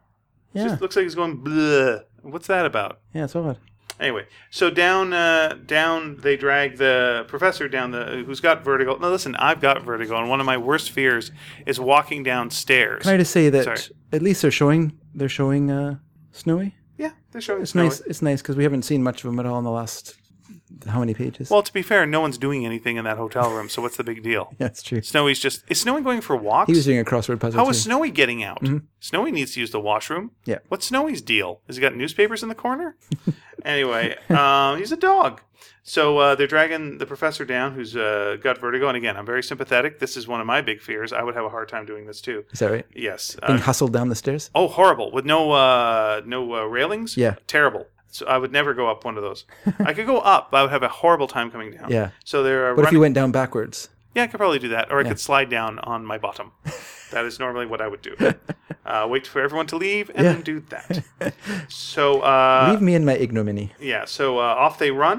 Uh, Tintin has uh, has uh, Pablo's gun, and uh, they they go to the truck uh, where Alcazar is there. Hello, Alcazar. Our first s- sight of Alcazar. yeah, uh, ha ha! There he is. Who now has cigar. sideburns and long hair. Well, this is all working out great. Uh, I think this was a great plan until we get to the last panel where we see uh, we see the colonel saying, "So the trap is sprung. Good work, Pablo. It was quite easy, Colonel." And this is ridiculous. what? Why is Pablo? What? What reason? There's no reason given for him to to betray Tintin.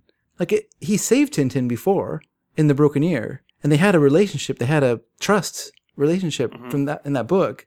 Why is it? Why is now inexplicably he betraying Tintin? Hmm. There's no reason given. It's not like Yeah, He- we've got your wife and kids. Yeah, or he made a pass at my sister. There's nothing, yeah. you know. Also, he looks in really good shape for a guy who just got tied up, and you know, even if it was fake tied up, he's now got his hat back on. He's looking snappy. The outfit's still Sure, looking well, good. He's very dapper. He's a very dapper We know fella. Pablo. There we go. And so they give the the signal that uh, you know they're on their way. You know, uh, and uh, we go back to uh, Tintin. There's and a there's a Alcazar. word for him in Spanish. It's What's that? Pablo. Ipster. It's weird Uh, when you look at the second tier on this middle panel. It looks like they took a cell from an animated uh, version of Tintin there for some reason. The lines are just so thick. It just and the back of Tintin's head again. I'm going to go with back of Tintin's head. It just Yeah. it just looks very does kind of, animated, yeah. painted cell uh, type look. hmm Anyway, so uh, you know, uh, so Alcazar is saying, "You see, uh, General Alcazar is true to his friends. You can count on me." So the minute I received your message, I decided to move. Our message, says Tintin. You mean you received a message from us? Sure, the one Pablo brought me. What's the matter? You seem surprised about something. Uh-oh. Uh Tintin Yes. is being smart for the first time in this book, and we're on page fif- twenty-seven. Yes. So you know, but, but to be fair, it's something pretty obvious where it's like, "Hey, I got the message you sent me. I didn't send you a message. Yeah. You sent me. Well, I didn't send you a message. Hey, you know, you don't have to be, as they say, Sherlock Holmes Mm-hmm. at this point to figure it out. Uh, so uh, so Tintin realized Pablo lied to us as they did to you. Uh, you know, and uh, with what object? Why? Why? You know, how should I know? Says Alcazar. It bothers me, General. I have the feeling something someone's setting us up, and we see uh, that is in fact the case. There is uh, there is Yes. a gun, a machine gun, uh, ready to fire. The when they cliffhanger on the see- page Yeah, is- very nice cliffhanger, action packed. Uh, and uh, and there's something in the road ahead, says Tintin. You know, you'll find binoculars there. It is a monkey. I don't know how well drawn this monkey is. Um, who stops? Uh, something frightens him, and he runs back. And uh, Tintin forces Alcazar to s- to stop by putting his foot on Alcazar's uh, on the brakes. Yeah. And uh, Tin and uh, David doesn't like this because it's a close up of the shoes that. Yeah, uh, it's a show close up of a loafer. Blech. yeah. And so Tintin the wearing a loafer. the uh, the Come on, tru- everybody. The truck swerves Let's write a letter. into the jungle, and we see uh, that uh, something goes off in the road, an explosion. You know, is it an explosion or is it uh, this is uh, where the oh they're firing they're firing uh, yeah. the yeah. guns that's right. That's where the, So what the does Earth the- shell lands. What does the monkey see? He sees the gun. Okay, Yeah. and the monkey knows gun is bad. I guess he knows. Well, he sees people there, so he probably wants to avoid them. So he Very good. he senses danger. He runs off. Tintin, also like a monkey, t- senses danger. Stomps over uh, the foot of not on it, but o- past it to stomp on the brakes because uh, uh, Alcazar is, has his foot on the gas. Do you know what would be interesting? At the end of every one of these stories, you get a separate story just from calculus with what he thinks went on. yeah, he's He, he just does In his his own dream report world. in like a journal or something and just like Yeah. goes on. Because when they're dragging Calculus now through the jungle, what does he think is happening? Yeah. Did he hear this explode? The, the the guns. He knows that the truck crashed. Yeah. Who does he think has he met Alcazar he must think before? that he must think that Tintin was driving. yeah, I mean That's he his was one thought. he was, He's ca- he like, was oh, we, comp- cr- we crashed a vehicle. Must have been Tintin at the wheel. Right.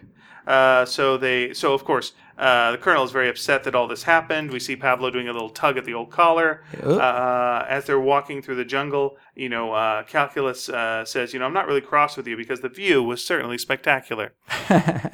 And I guess Calculus' opinion is if something's good, it's okay to force your friends to Yeah. do it.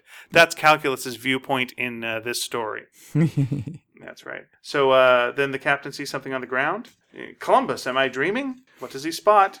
It's Loch Lomond Of course it is. And uh, Alcazar is very upset with him for uh, for drinking. Taking a sip. Says, Stop! Don't drink that. Why? Throws it away. Why is he upset? Yeah, tell me. Well, we don't know yet. I mean, it's Well- foreshadowing what's what's what the alcohol, the impact of the alcohol Yeah. in, in the jungle. But so we won't talk about that. But I do like that uh, it says you'll drink it, and then the next thing is a splitting headache. A headache from Loch Lomond? Never, says Captain Haddock.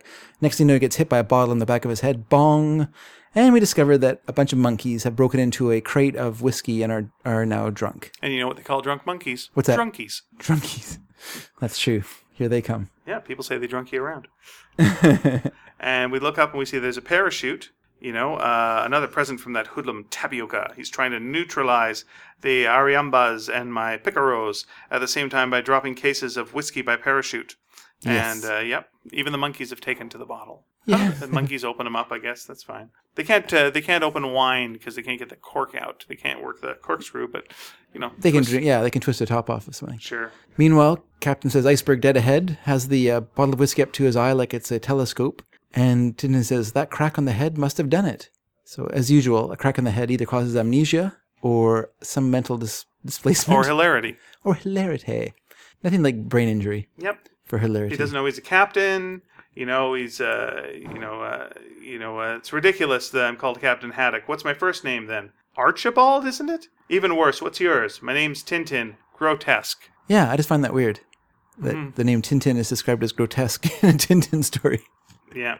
by the captain. Yeah, strange. And it's also here's the thing. If you're gonna undermining, undermining. if you're gonna do a bump on the head bit, yeah, then change the personality. okay. I think that's the that's the gag you play. If you're like, Yeah. now you're just a grump who's commenting on it. Well, the captain's a grump. Yeah. So now we got a different grump. Yeah, What's that? What's He's just that? a forgetful grump now. yeah. What's that bias? It's like, well, now he doesn't have his captain skills. yeah. Who cares? You're in a jungle. Mm-hmm. What does it matter? that The captain can't remember that he's a captain. He's still just a guy in a jungle in an unfamiliar environment. So what? What does this buy us? yeah. Anywho. So Alcazar says, uh, "Come on, we must reach the Arambaya village before dark."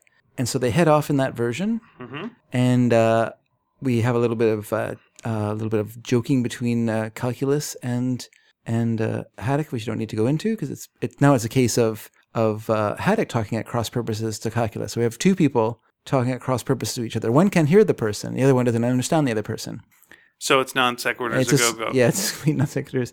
And then uh, Alcacer says, "No, no, we're good pals with the Arambayas. To begin with, they gave us a load of trouble, but now there isn't any danger."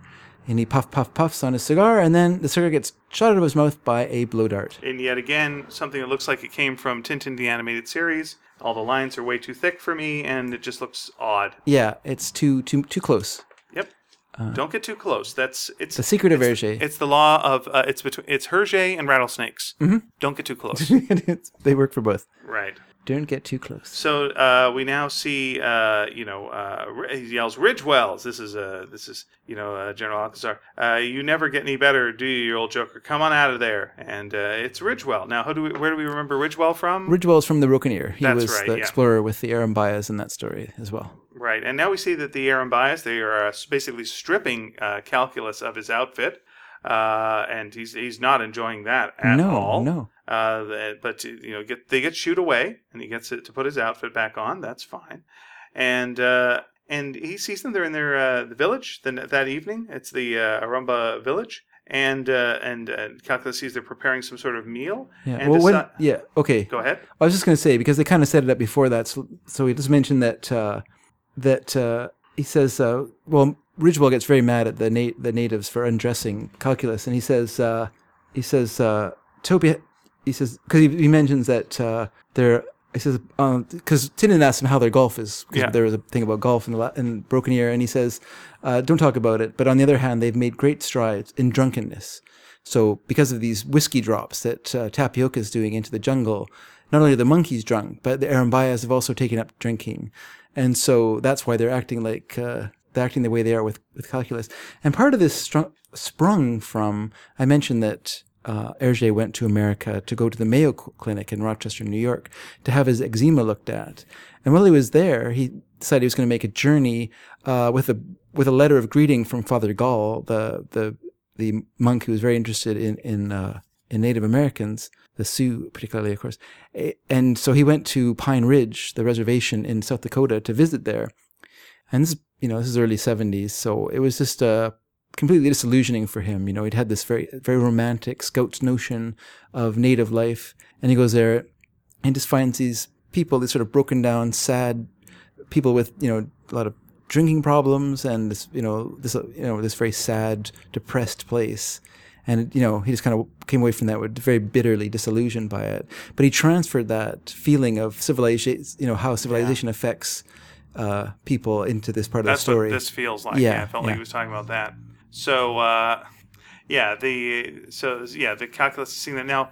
So calculus knows that this is alcohol that's that's caused this because of them trying Yeah. to strip him. Yeah. they, c- he, he's aware that that's the reason. That's Because right. he can't hear him say that this is alcohol. no no that's right but i think he can probably smell it on the breaths of these uh, Right. people as they're so when he attacking goes him. to their village, uh, he uh, goes to the pot that they're cooking their food in. Yeah. And throws in three tablets. yes it's the first time we see uh, this part of the plot And off he goes uh, whistling, whistling well away. that nothing makes you more innocent oh yeah, nothing more innocent than a whistler. oh yeah no Yep. That's uh, why so many babies whistle. that's right and mothers right. So now we're having a, a meal at uh, you know a community meal, and uh, and and Tintin is informed. Uh, you might not fancy this very much, but pretend to like it. It's important not to offend them. yeah And uh, you know, and both uh, Calculus and Tintin have the meal, and it's full of pimentos, which apparently, like in Tintin universe, is the hottest thing that there ever is. Is a pimento. Is that what it says? It says p- I think Mentos? so. Let me see. I'll, I'm gonna keep. I'm gonna Okay. keep looking. Okay.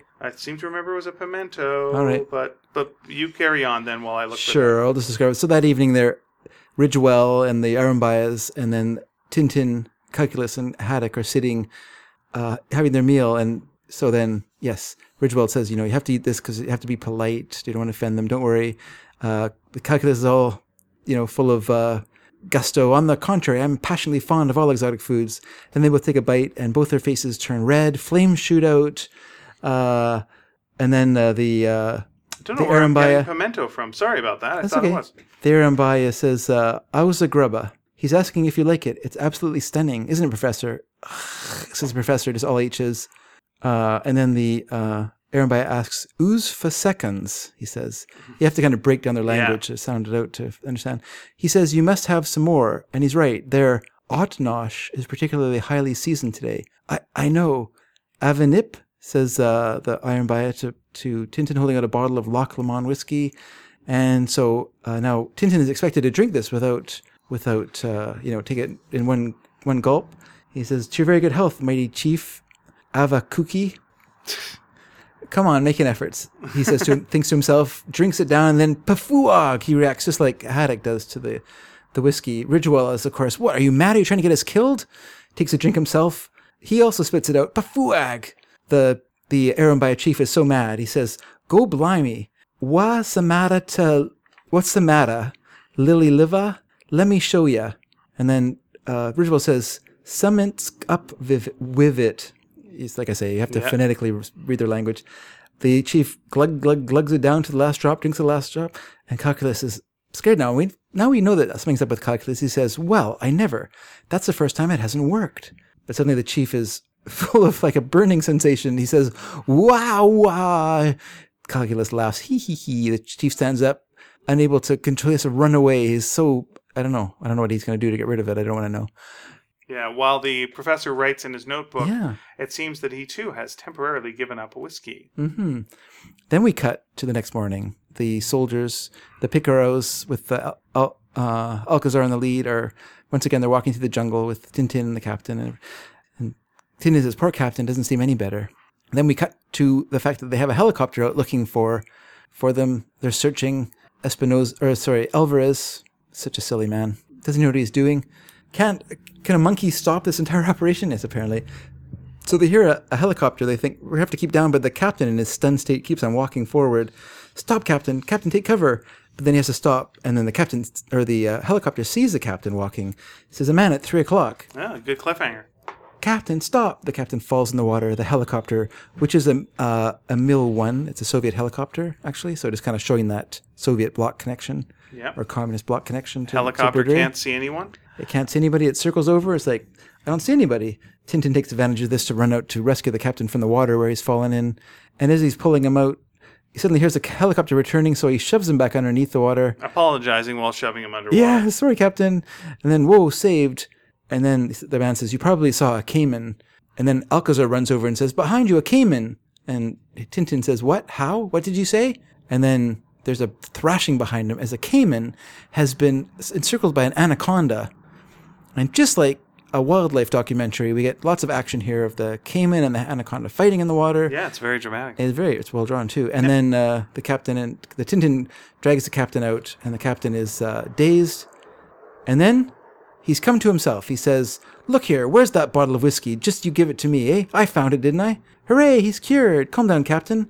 We'll tell you what's been happening. That's the limit. I'll be." Zzz. He's suddenly glowing all round. Now, now, now, two things here. When uh, when Tintin is going for the captain, Yeah. Snowy's next to him, Yes. and we don't have Snowy going in the water. We don't have Snowy going under the water. Snowy is just kind of there and exposed. Yeah. And if there's something that you know really would be showing up to a helicopter, it'd be what's that white dog? that white down- dog? Yeah. There's a white dog down there, but we don't see the white dog. And then when the you know uh, the caiman is that another name for an alligator?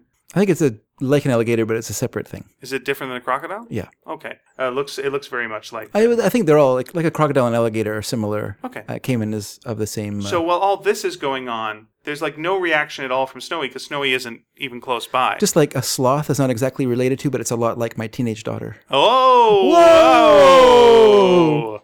So anyway, um, yeah, there's no reaction from Snowy. Where's Snowy while a crocodile is fighting a snake or a caiman is fighting a snake? Yeah. Uh, and then uh, you know there's the, he's dragged all this stuff again. Snowy's vanished to all this, and that just feels like Mm. yeah.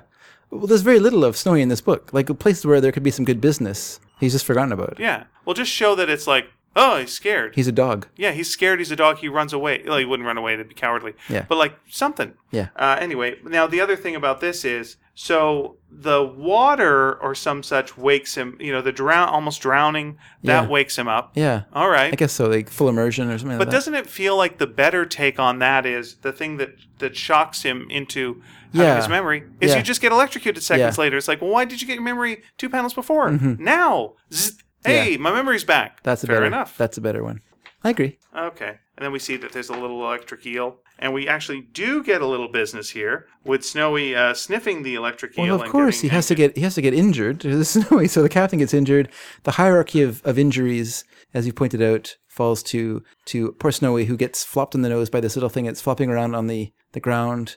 And unlike in past stories, uh, Tintin picks it up in his handkerchief. I love and this. then- yeah, me too. I like this. This is a very tin thin thing to do. Yeah. Uh, yeah. he drops it in the water. Yeah, because it's not its fault. Yeah. There, they'll swim away. You're It's just a fine. little passenger we picked up. Yep. There you go. So then Alcaz, they continue to walk through the jungle. Then we hear some banging going on, and Alcazar thinks the camp is under attack. He runs running forward. The captain, of course, is concerned for Tintin, who shouldn't. He's Tintin, slow down. You don't need. It's nothing to do with you. Uh, and then they run into the into the clearing, and they discover that the Picaros. By the way, after Tintin runs through Yeah. Oh. uh, a branch, which snaps back into the captain's face. Okay, not bad. But then uh, they run into the clearing, and uh, they just find that everyone's drunk and is shooting up in the air, down on the ground, shooting cans, shooting bottles. And there's Loch Lamont everywhere. There's a, a box of flares that are firing off. It's just chaos. And yeah, bottles of whiskey are everywhere. Everyone's obviously drunk.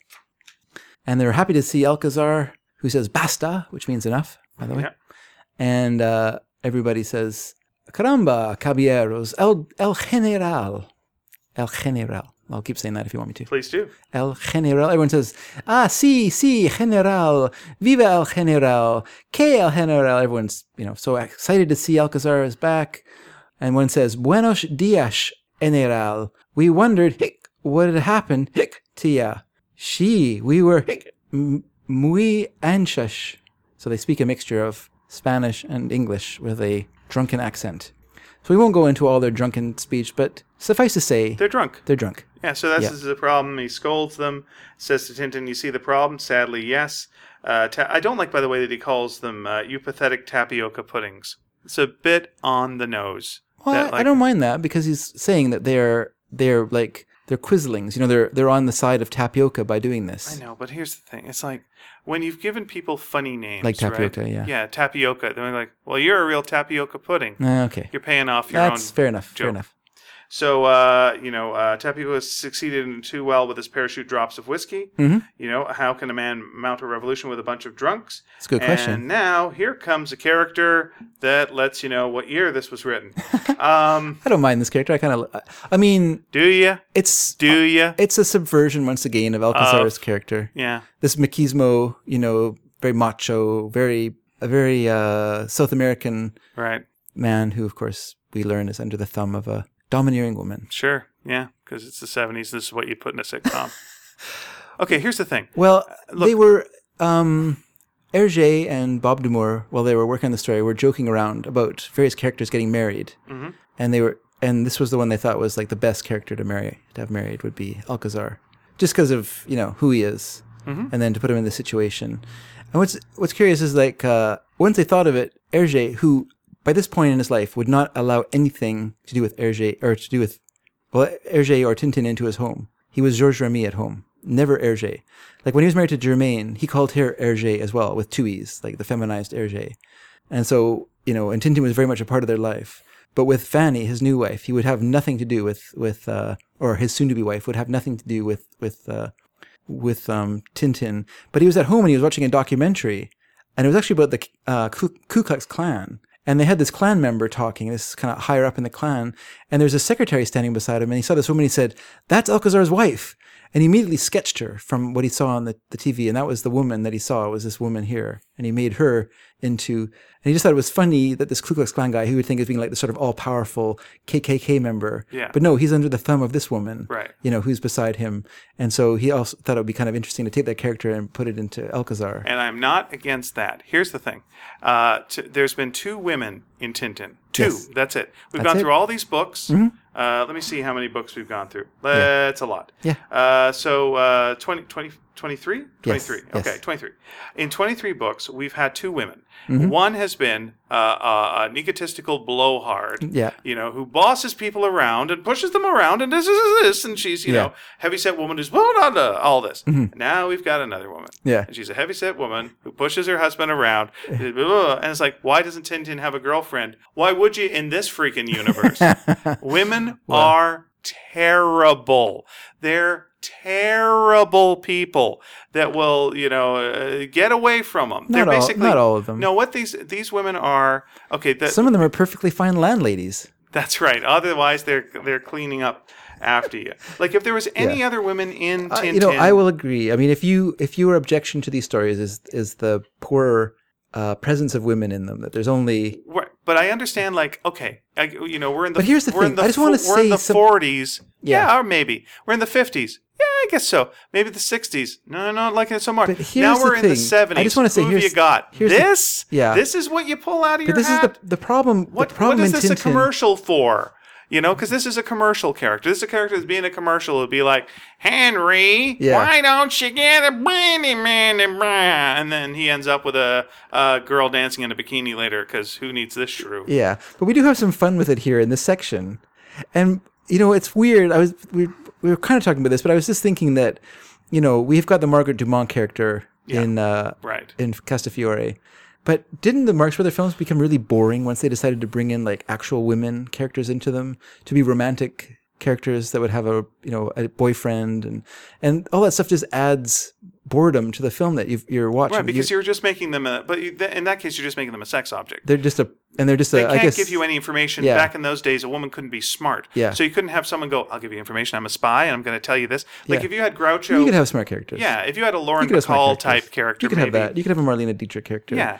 But, Isn't it the- but what the- you got here now let me just say why it doesn't pay off its own joke Yeah. because it's like she comes out and she pushes them around so now we get that it's like Yeah. the tough guy the blah, blah, blah, this Yeah. kind of thing Yeah. but unfortunately what you've gotten right before then is I don't have any control over my men. Yeah. I'm at my weakest point. Tintin, I'm opening myself to you and I'm showing you this is why I'm a failure as a general. Yeah. Hey! what you need is him to be going, I'm a tough general and I'm uh, men. And then what you need is like a tough situation where he's going to lead men into battle. Yeah. Then she comes in Okay. and knocks him down a couple a of pegs. good- he's already way low. right. That's a good S- point. second joke that doesn't pay off is Calculus, who's the ladies' man, Mm-hmm. uh, is like, "Ooh, my lovely lady, how are you? Mm, kiss your hand. How's Yeah, it going?" yeah. What you need then is the shrew to go. Well, I never. Yeah, You know, and yeah. turn and like, I've never been treated this way. I love it. You know, and so you see, you see a little bit of that her blushing and changing, Yeah, and yeah. then when she turns back to her to her husband, then she's back to that. Yeah, But she yeah. sees him and is like, "I suspect you as well." Yeah, Well, then there's that's no right. Yeah, yeah. nothing. You're not doing nothing with this. Yeah, yeah.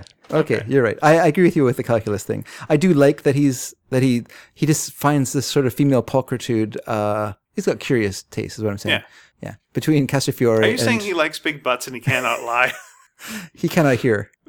and he cannot hear? But let me talk about your rear. All right, that's as dirty as this podcast is going to get.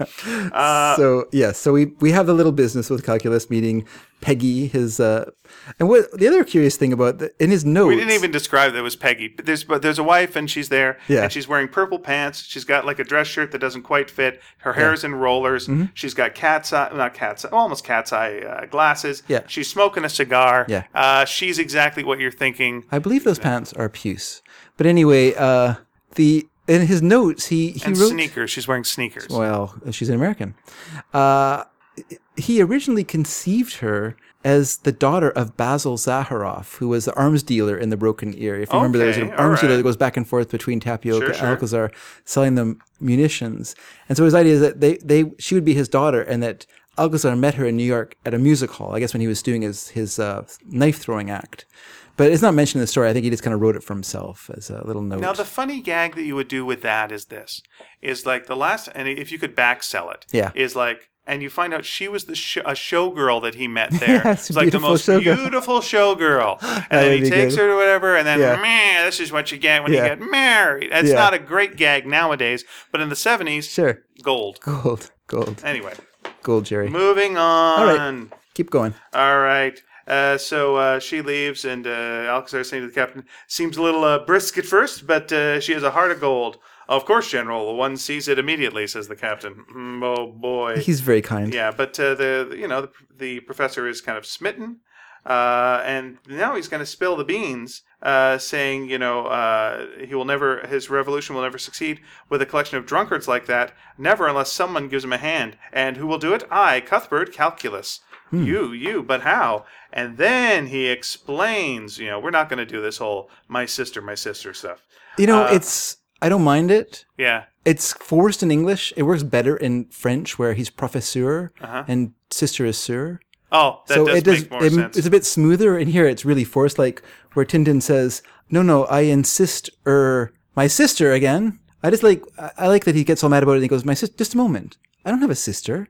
I just kind of like that. I just like that kind of silliness. But let's just let's just go. I'm sorry. I'm going to go down logic road here. Yeah. So Tintin. is- So he says, "No, gentlemen, I'm not a fool. I know exactly what I'm because there's a play on that. Yeah. I know exactly what I'm saying." Tintin says, "You've missed a," and then he interrupts with, "My sister. What about my sister?" yeah. Once Okay, again, Let's he go. says, "Oh, "Professor." Right. But, Yeah. But let me What about do, my let me do sister? this. Yeah. Uh, you know, you've missed uh, my sister. Okay. He just said one word. Like he said, uh, i- i- this is what I, Cuthbert would am be agreeing. hearing. You, it's more forced in English than it Okay. is in, in the French. I'm just like trying the to- French version works better because of the similarity between. But even with the similarity of words, I'm just talking the amount of words Tintin has just said. If I was to say, David, your sister, my sister, what about my sister? Yeah. Well, you'd be, I'm about to tell you. Yeah. You haven't let me get to anything about your sister. Okay. If I was to say, uh, your mother, my mother, nothing. Well, even if you think I said your mother, I might be saying something about your sister that's not unpleasant. Why did you just jump the gun to to that? It doesn't make sense. Period. What he's saying by any uh, stretch of the imagination. So blah blah blah.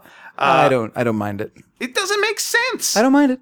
Well, it's fine that you don't was gonna mind say, it. It I don't still mind. comedically doesn't make sense. It's You've fine. got like I understand a misunderstanding if the sentence scans to the point where you could replace words and you could see some confusion. But if the first word out of the gate is something that you jump on, like how dare you even say the word sister? Yeah, He could be talking about a nun, you fool. uh, anyway, so anyway, Professor reveals that he's got a tube of tablets. Yeah. It contains a product I recently perfected, a base of medicinal herbs. You know, uh, has no taste, no smell, non-toxic, and administered in food or drink. Science magic. Imparts a disgusting taste to uh, to any alcohol taken thereafter, and the very first person who I tested upon was the captain.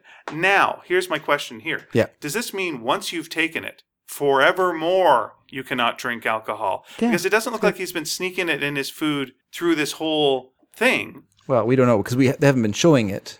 But he can't. Like we know that days have passed in the hotel, right? Yeah. Uh, so yeah, you haven't seen him slipping it in, slipping it in, slipping it in. I suspect that once you've taken this, that's it for for all time. Which is why I've got the That's theory. sad for the well, This is, captain. well, this is why I've got the theory that this was Hergé's way of taking the whiskey out and making it more family friendly. Because in the seventies, you can't do this anymore. Yeah. We can't play this card. I don't know. We'll see what Alfart has to hold. We will see that. All right, fair enough. So anyway, Captain, as furious as he should be about this, yeah. furious and he's still saying miserable blundering barbecued blister i tell you my sister has nothing to do with it blah blah blah blah blah anyway he's uh this is what the captain says it's a scandal a monstrous attack upon the personal freedom of the individual and you know normally when the captain does that kind of rant you go oh captain but you know what captain's right this is an attack upon the personal freedom of the individual. The captain does have a right to drink, and ca- and uh, and the professor doing this, the professor is in the wrong here. Yeah. Anyway, we get more stuff about the sister, and so the professor stomps off. Yeah, it's interesting. In the English, it makes it sound like uh, it thereafter makes it does sound like it goes on. In the French, it just says it takes a, a disgusting taste to any alcohol right away, or immediately. Right. So it doesn't say thereafter, but immediately. Well, the thing is, like, then if uh, then he'd have to be giving those pills to the soldiers forever. You know, you'd have to keep giving them. You know, often. and But we over- don't know how long the effects are. That's the thing. He should say that, but but it doesn't in the French version. It doesn't make it thereafter. It Because doesn't he make hasn't it been sound- slipping this or doing things or. or Well, we don't know. We didn't see him slip it in the front of the very beginning. We can only assume that he's been doing it over as you know intermittently over times, periodically to to Okay. the captain.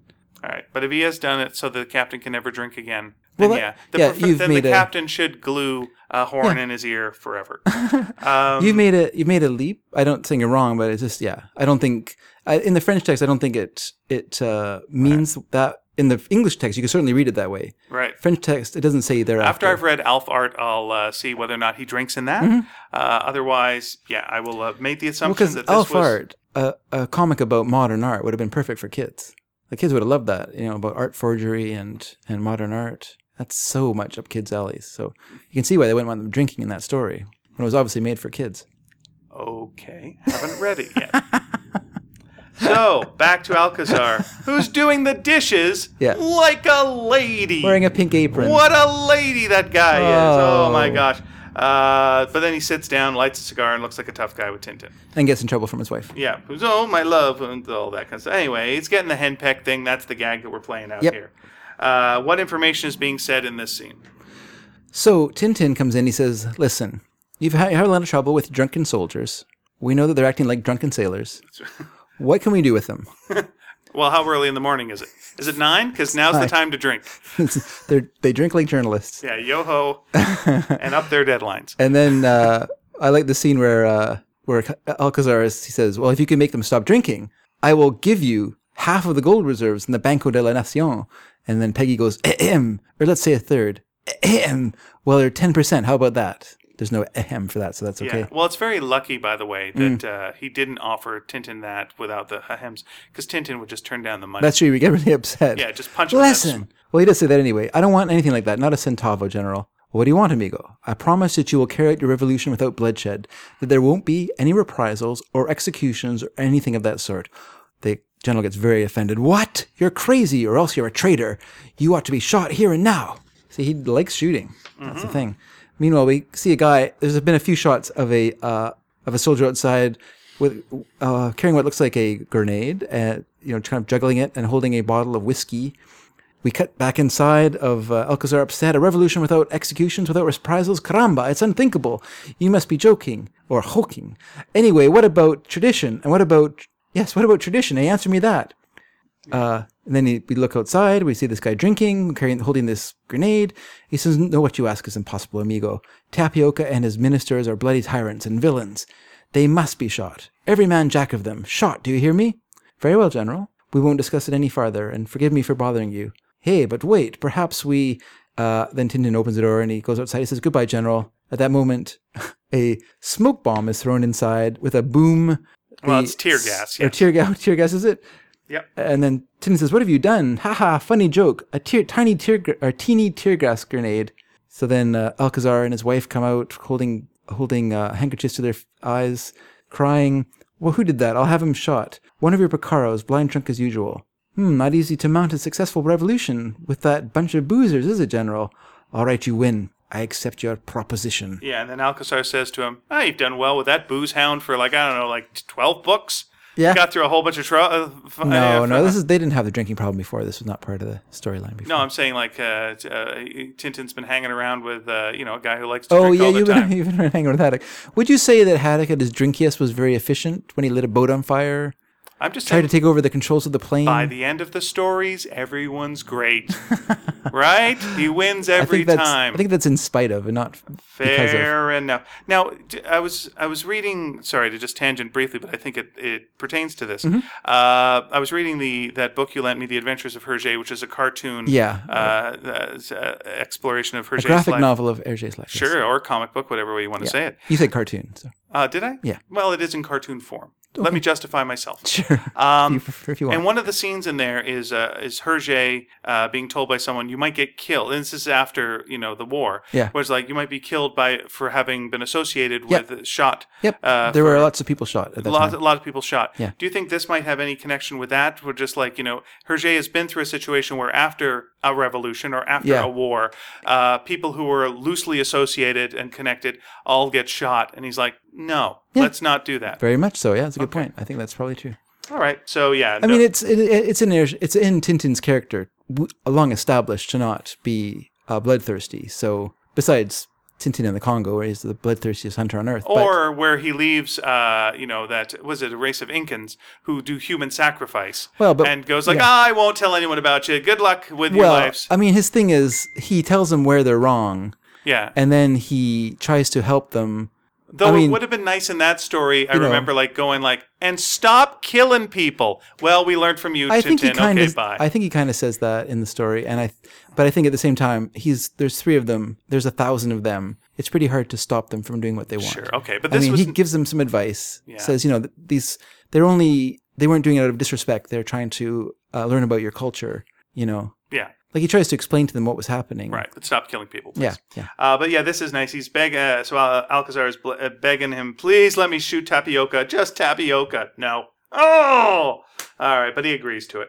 And then uh, we see uh, Tintin is coming in and seeing the, the captain, and the professor's looking underneath his bed, looking for something. Uh, he's looking for the tablets. The captain has snuck them away. And Tintin says, "Look, you've got to give him the tablets because this is going to go down." Oh, all right, and you know, just give them, give him the tablets. He'll be grateful to you. Uh, the captain gives him the tablets and uh, gets a kiss from uh, the professor. So it's a very sweet little scene. Yes. Saying, it "Thanks is to nice. you, these poor creatures will be delivered uh, from their passions for alcohol at last. Thank you, Captain." Captain, Uh. Captain scowls and puffs away at his pipe. And then I will give you a tablet that will stop you from smoking. Good. Very shortly, all vices will go. Yeah. Fatty foods next. That's right. Yeah. Yeah. No more chips. You will not be able to look at uh, lewd scrimshaw or whatever you do. Scrimshaw. Wow. Those those exist. Okay. So anyway, uh, Tintin is being called from the outside. The, it's the general saying, uh, "Come, the trial of your friends is on television. Uh, the trial of the Thompsons is uh, going going on. It's kind of a nice comedic trial. Uh, they are, you know, doing Thompson-y type stuff. That's right. There's a big blowhard, uh, you know, uh, I guess prosecutor accusing them of uh, being two sinister characters who, you know, they're who who more easily to accomplish their evil uh, evil purpose. Do I need to remind you of it? M- that they uh, what they did was they grew um, mustaches in order to make themselves fit into the kingdom of uh, uh, San Theodorus. Look at them. And I just like the fact that they're, that's a lie. We've been wearing mustaches since we were born. To be precise, we're worn bearing them. Silence, you will speak when spoken to. that's good. It is a good sequence. Yep. And then I so- particularly love when, when the Bianca, Bianca Castafiore comes into it, though. She's even better. well, let me just say they got the death penalty before. that. yeah, that's right. They get the death penalty. And the death penalty, he certainly doesn't mince his words. He means to go the whole hog. To be precise, his words certainly mean he's going to mince the whole hog whole, which it's okay. Not great. Not great. I think you're being very uh, generous and uh, very nice. All right, back to Okay. back to the scene you like. Go. Okay, and so then he turns his attentions to, uh, but the real brains behind the plot, which is true. You could not look at the Thompsons and think that they are the brains behind a plot. And we have here documents which prove it irrefutably are those of a woman. Be precise. It looks like their brains are in a plot. a woman, or sh- that's better. Why isn't that in the story? A woman, or Just should now, give me a marker. That's right. A woman, or should we call her a monster who lent her talents, her undoubted talents, to a criminal cause? Her name is Bianca Castafiore, the Milanese Nightingale. And of course, we cut to Spawns and El- and uh, Alvarez enjoying this, and uh, she gets sentenced to imprisonment for life. Imprisonment for life? Did I hear you right? Why, you're grotesque, my little soldier. Silence, or perhaps my poor friend, you're mad as a hatter. Silence! Your documents irrefutable proof? Pooh, fabrications. Da capo, al fine. A fig for your documents. Silence. Yes, they are a joke. A little, your little joke. I laugh. Ah ha ha ha. Now in the in the French book, she laughs, but Jeruy is the sort of is the start of the area, so she she can she can go into the Ah. area right away by saying I laugh. Where it's harder here, like sh- so she goes ah ah ah ah my beauty past compare silence clear the court guards, and then Haddock says there she blows. Then I like that it cuts to uh, do not adjust your set, which is a good TV show. Uh, tweet tweet cheep cheep little interlude of bird singing. I like uh, Snowy's reaction to the singing, which is terrified. It's clawing at. Uh, Everyone looks shocked. yep. Yeah. And uh, and so and so yeah, I, I do like her there where she's like, I don't respect this court. Yeah. I'm not having any of That's it. right. Nope. Yeah. Nope. No, you're silly. You're a silly little man. Forget it. Yes. I do like her here. Yeah. This is, she, she does do a nice job there. Uh, so then we hear from the outside, you know, they recap, you know, oh, they're going to be killed.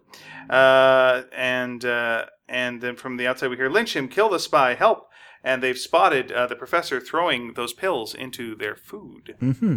So uh, you know uh, they're gonna they're gonna kill him, uh, and uh, and uh, Tintin uh, whispers uh, to the general, and the general says, "No need to panic, boys. The man is a good friend of uh, mine. He's just giving you vitamin C. That's right, good old healthy vitamin C. Happy up, yeah, boys. That's all to beat the daylights out of uh, tapioca. Are you sure? Uh, well, yeah, sure as I stand here. Eat away. I'll give you my solemn word. You won't come to any harm." So, uh, yep, there you go. And then uh, Alcazar gives him a hug, nice little hug, and says, uh, "To show my appreciation, I create you companion. Uh, I create you companion of the Order of San Fernando, first class. A glass? How nice! A little ice water would be delicious." Oh, calculus. Oh, calculus, will you ever learn? But the men are still suspicious, even though Cal- even though uh, um, Alcazar has told them that it's good. so they do a test with Snowy. They they Yeah. have Snowy go to eat the food. Yeah. Uh, Snowy does not. He walks away, and then he is forced to eat the food uh, by Tintin. Yeah. uh, eats it healthily, which Ah, now it's means full of p- pimentos. There you go. That's we where are. it says pimentos. There That's we where are. you're. Uh, and so he, he eats that. Now, here's the thing. I'm sorry. I'm going to go with my theory that no one can drink anymore. The only person who could drink up to this point was Snowy. Yeah. Snowy has now eaten the food. Snowy can now no longer drink. Oh, okay. All right. so What a theory. Just that. I think that's. I think it's real. Okay. Uh, so then a bus uh, shows up. Uh, what's going on with this? Who's in it? Uh, it's Wag, and it's a tourist bus. And What they've a all- coincidence! They've all showed up, and uh, Of all- I mean, there's lots of coincidence in Tintin, so I'm fine with that. That's but right. It's okay. It's fun. they're here for the jolly. Everyone gets off. Folly. Yeah. They're your typical obnoxious tourists wearing their obnoxious tourist clothes with their hats and their shirts, their colorful shirts and their cameras and their their film cameras and their photo, you know, this isn't too bad. I'm, I'm all right movie with cameras. this. Yeah. yeah. yeah. You know, I, but again, I would like it if before something comedic happens, just any kind of like stakes raising drama of just like your friends are going to be killed Mm-hmm. Yeah. unless we do something. Meh. What? Hey, whoa, hey, that instead of you know, uh, uh, Snowy's uh, sadly eating meat that he doesn't like. It kind of looks like you're throwing it up, actually. rather than Anyway, eating it's yeah, it does look like that way. Uh, so it's wag stuff. So I'm going to throw it over to you again. Wag says, "Doctor Livington, I, Doctor Livingston, I presume. How are you, we old, you old, s- me old salt, salt? Ugh, I can't read. I can't read Wag. I've lost my Wag reading You ability. lost your wag. I've lost my Wag. I'm like, I'm like Snowy. On holiday? No, says. Yeah, uh, because after the dog Captain. comes the wag. That's right. Don't tell. There you go. See, that's why it's there, not a dramatic sequence. Don't tell me you laid it on as a surprise. You're part of the welcome to the carnival. I'm going to be a wow this year, thanks, or it's going to be a wow this year, thanks to us, thanks to you. Bet your life. Know the charity concert party, the Jolly Follies. That's us. And guess who's leader of the band? Yours truly. Uh, er, Cindy Jim designed their costumes, eh? Smashing. Now, where uh, where the captain's going very original, Yeah. you know, is he's just trying to think of something pleasant to say. I think he's being He's not. ironic. This in no way is referring to the costumes looking like something they've seen before, right? There's no callback there, right? There's no callback. I just think Okay. he's saying very original in the sense that all, all carnival costumes look alike. Right. And then Alcazar comes over and says, What's all this tomfoolery? But, and then of course they have to introduce Wag. So Wag can say, Me old field marshal, you're the top brass for these boozy brigands. And then uh, Alcazar gets mad at Wag. Wag gets put in his place. That's the second time Wag's been put in his place in, in these books by a minor character, Castafiore and Castafiore Emerald. But Tintin has an idea. And he tells it to the captain in several dots and question marks. Why- Why is Tintin making a statement, adding a lot of question marks? I don't know Ding. then, yeah, then we, click. then we have Calca- uh, Alcazar, sorry, uh, calculating.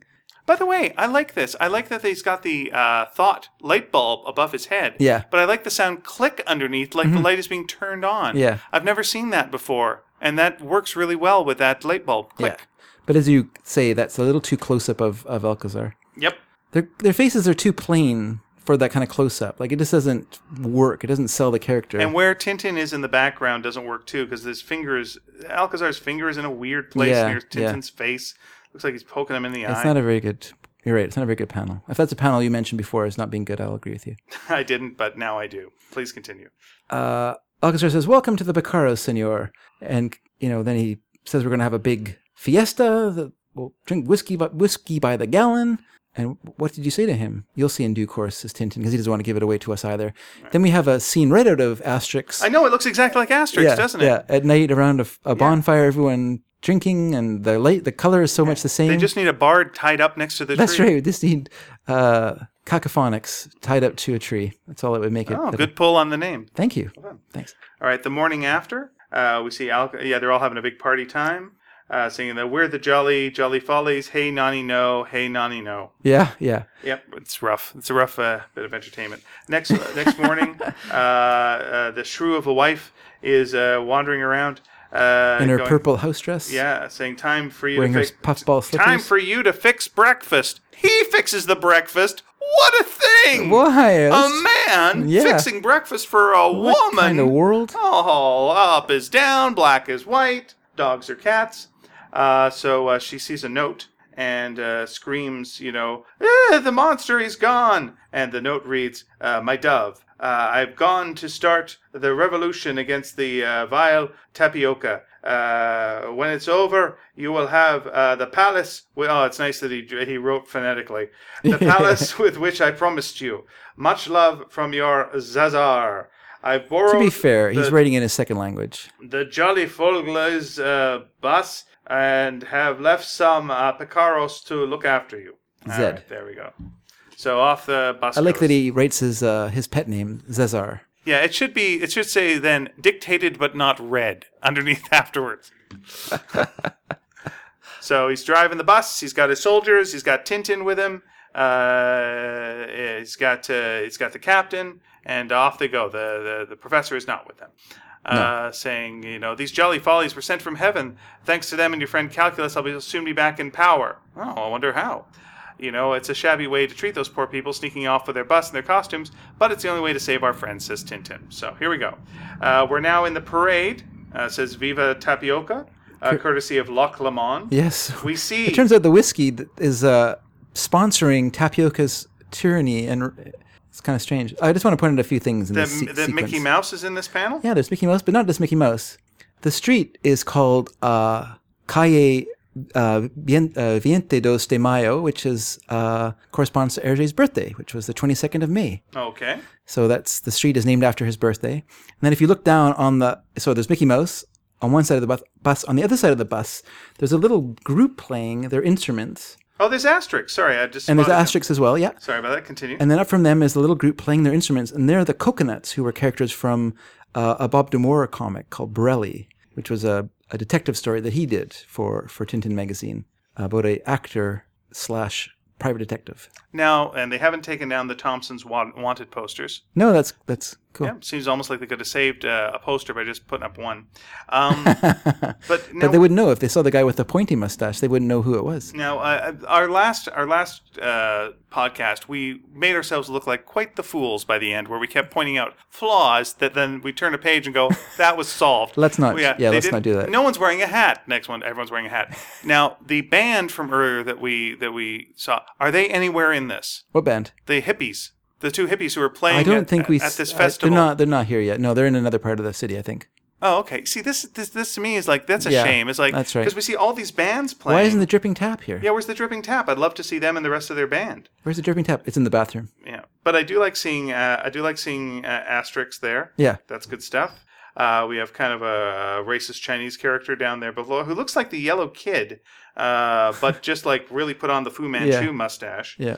uh, yeah. I kept I kept looking for little extra things in here, but it looks like There's it's a lot of just, like- business. Yeah, it- it- they kind of spread it out through the later through on, the Don, panels. Donald Duck does show up. Donald Duck shows up. Groucho Marx. okay, so uh, then meanwhile, Meanwhile, Alvarez is standing on no, not Alvarez. Al- uh, Tapioca is standing on his balcony, overlooking from his presidential palace. Overlooking, Viva Tapioca. That's right. Viva tapioca. It's good pudding. Uh, he's looking, overlooking hi- this uh, parade.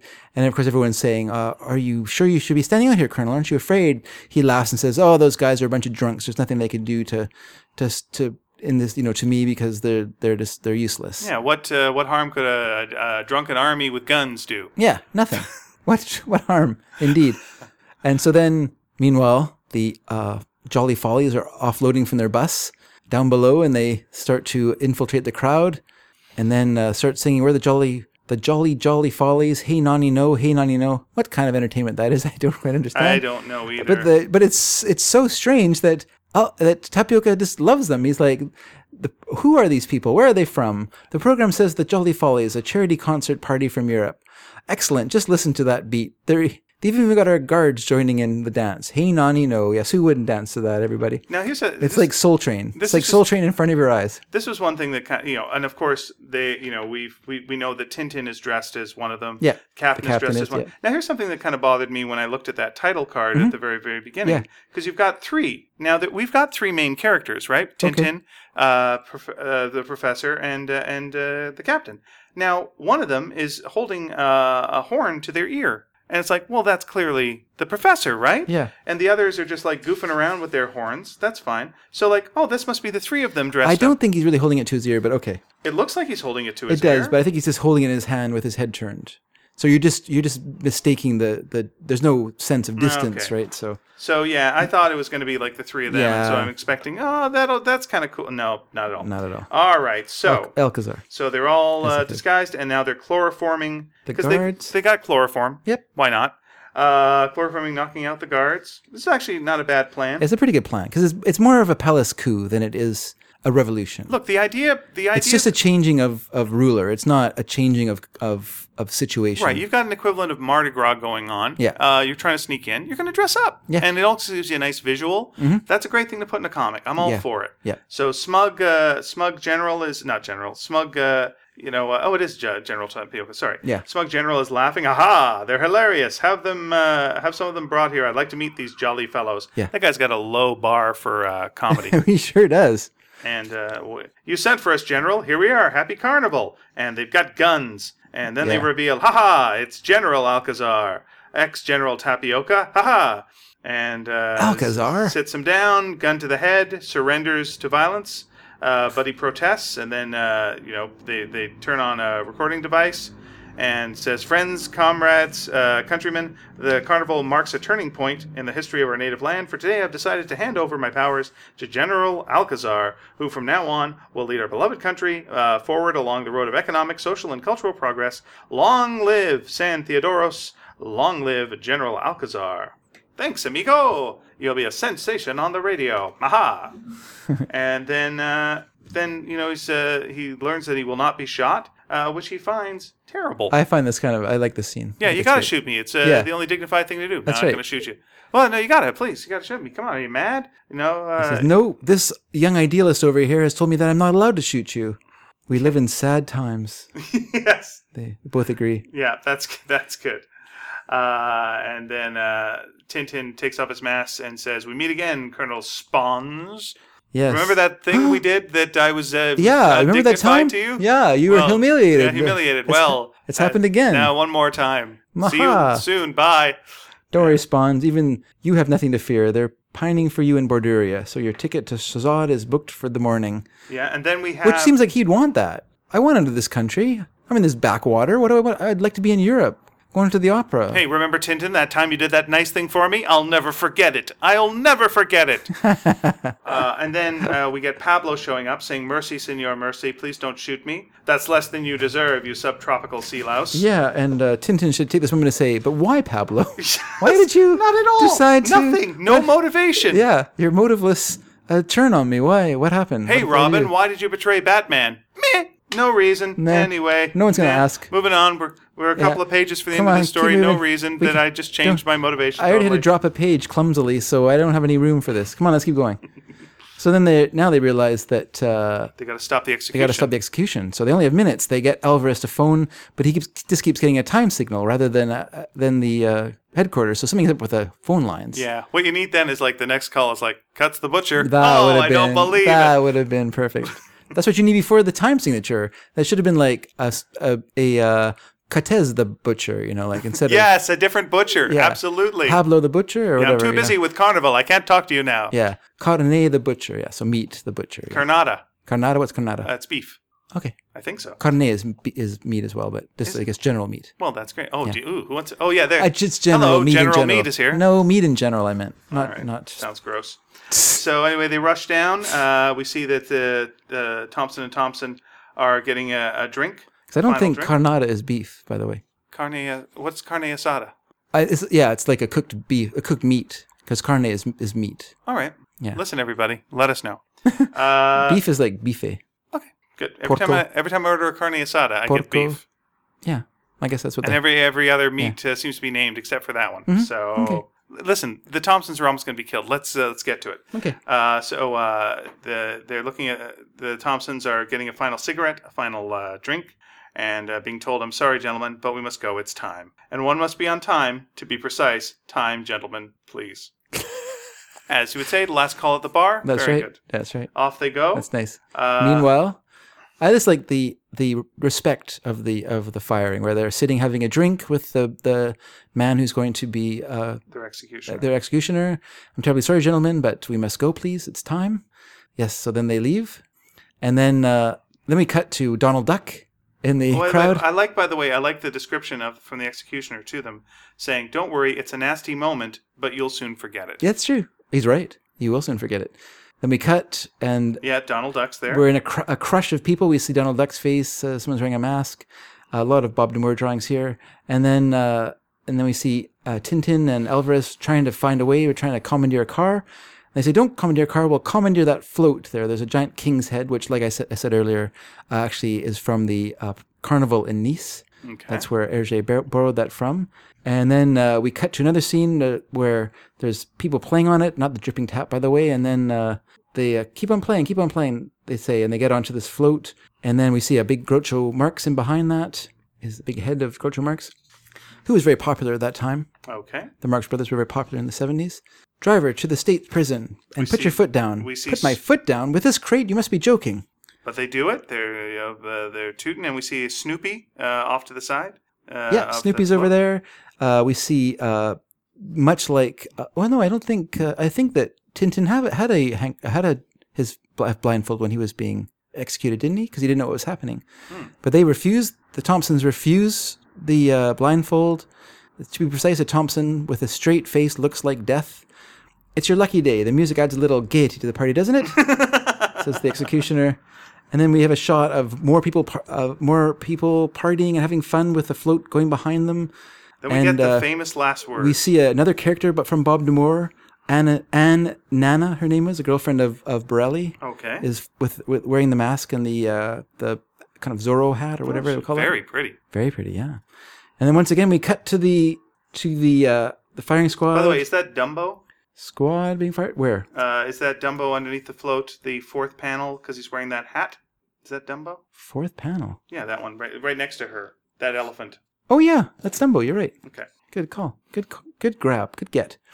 Uh, and then the fire the executioner is telling squad ready. Thompson turns to Thompson and says, "Can you perhaps think of some famous last words? Or what about kiss me, Thompson? Will that do?" so of course the famous Lord Nelson to Hardy, "Kiss me, Hardy." Uh, in the French version, it quotes uh, Charles de Gaulle's statement in Algiers, which was, "I have understood you." He said, "Algerians, I have understood you." So they say, "San Theodorians, I have understood you." That's their, that's what they think they should say as their famous last words. I don't know quite. Oh, why. okay. And It then would make sense him saying it to Thompson. It's like I have understood you. Yeah, Like those two I don't understand know, each it's other. weird. I do like Kiss Me Thompson. Yeah, That's it's a good. little better, I think. Squad take aim, but it would be uh, like French people would understand that. Like Europe wouldn't understand a, a quote from Right. from N- Nelson would not be. And I do like that the king's really the only one, or like you know, general's the only one who can you know stop this. And then the giant king head appears yeah, behind yeah. there.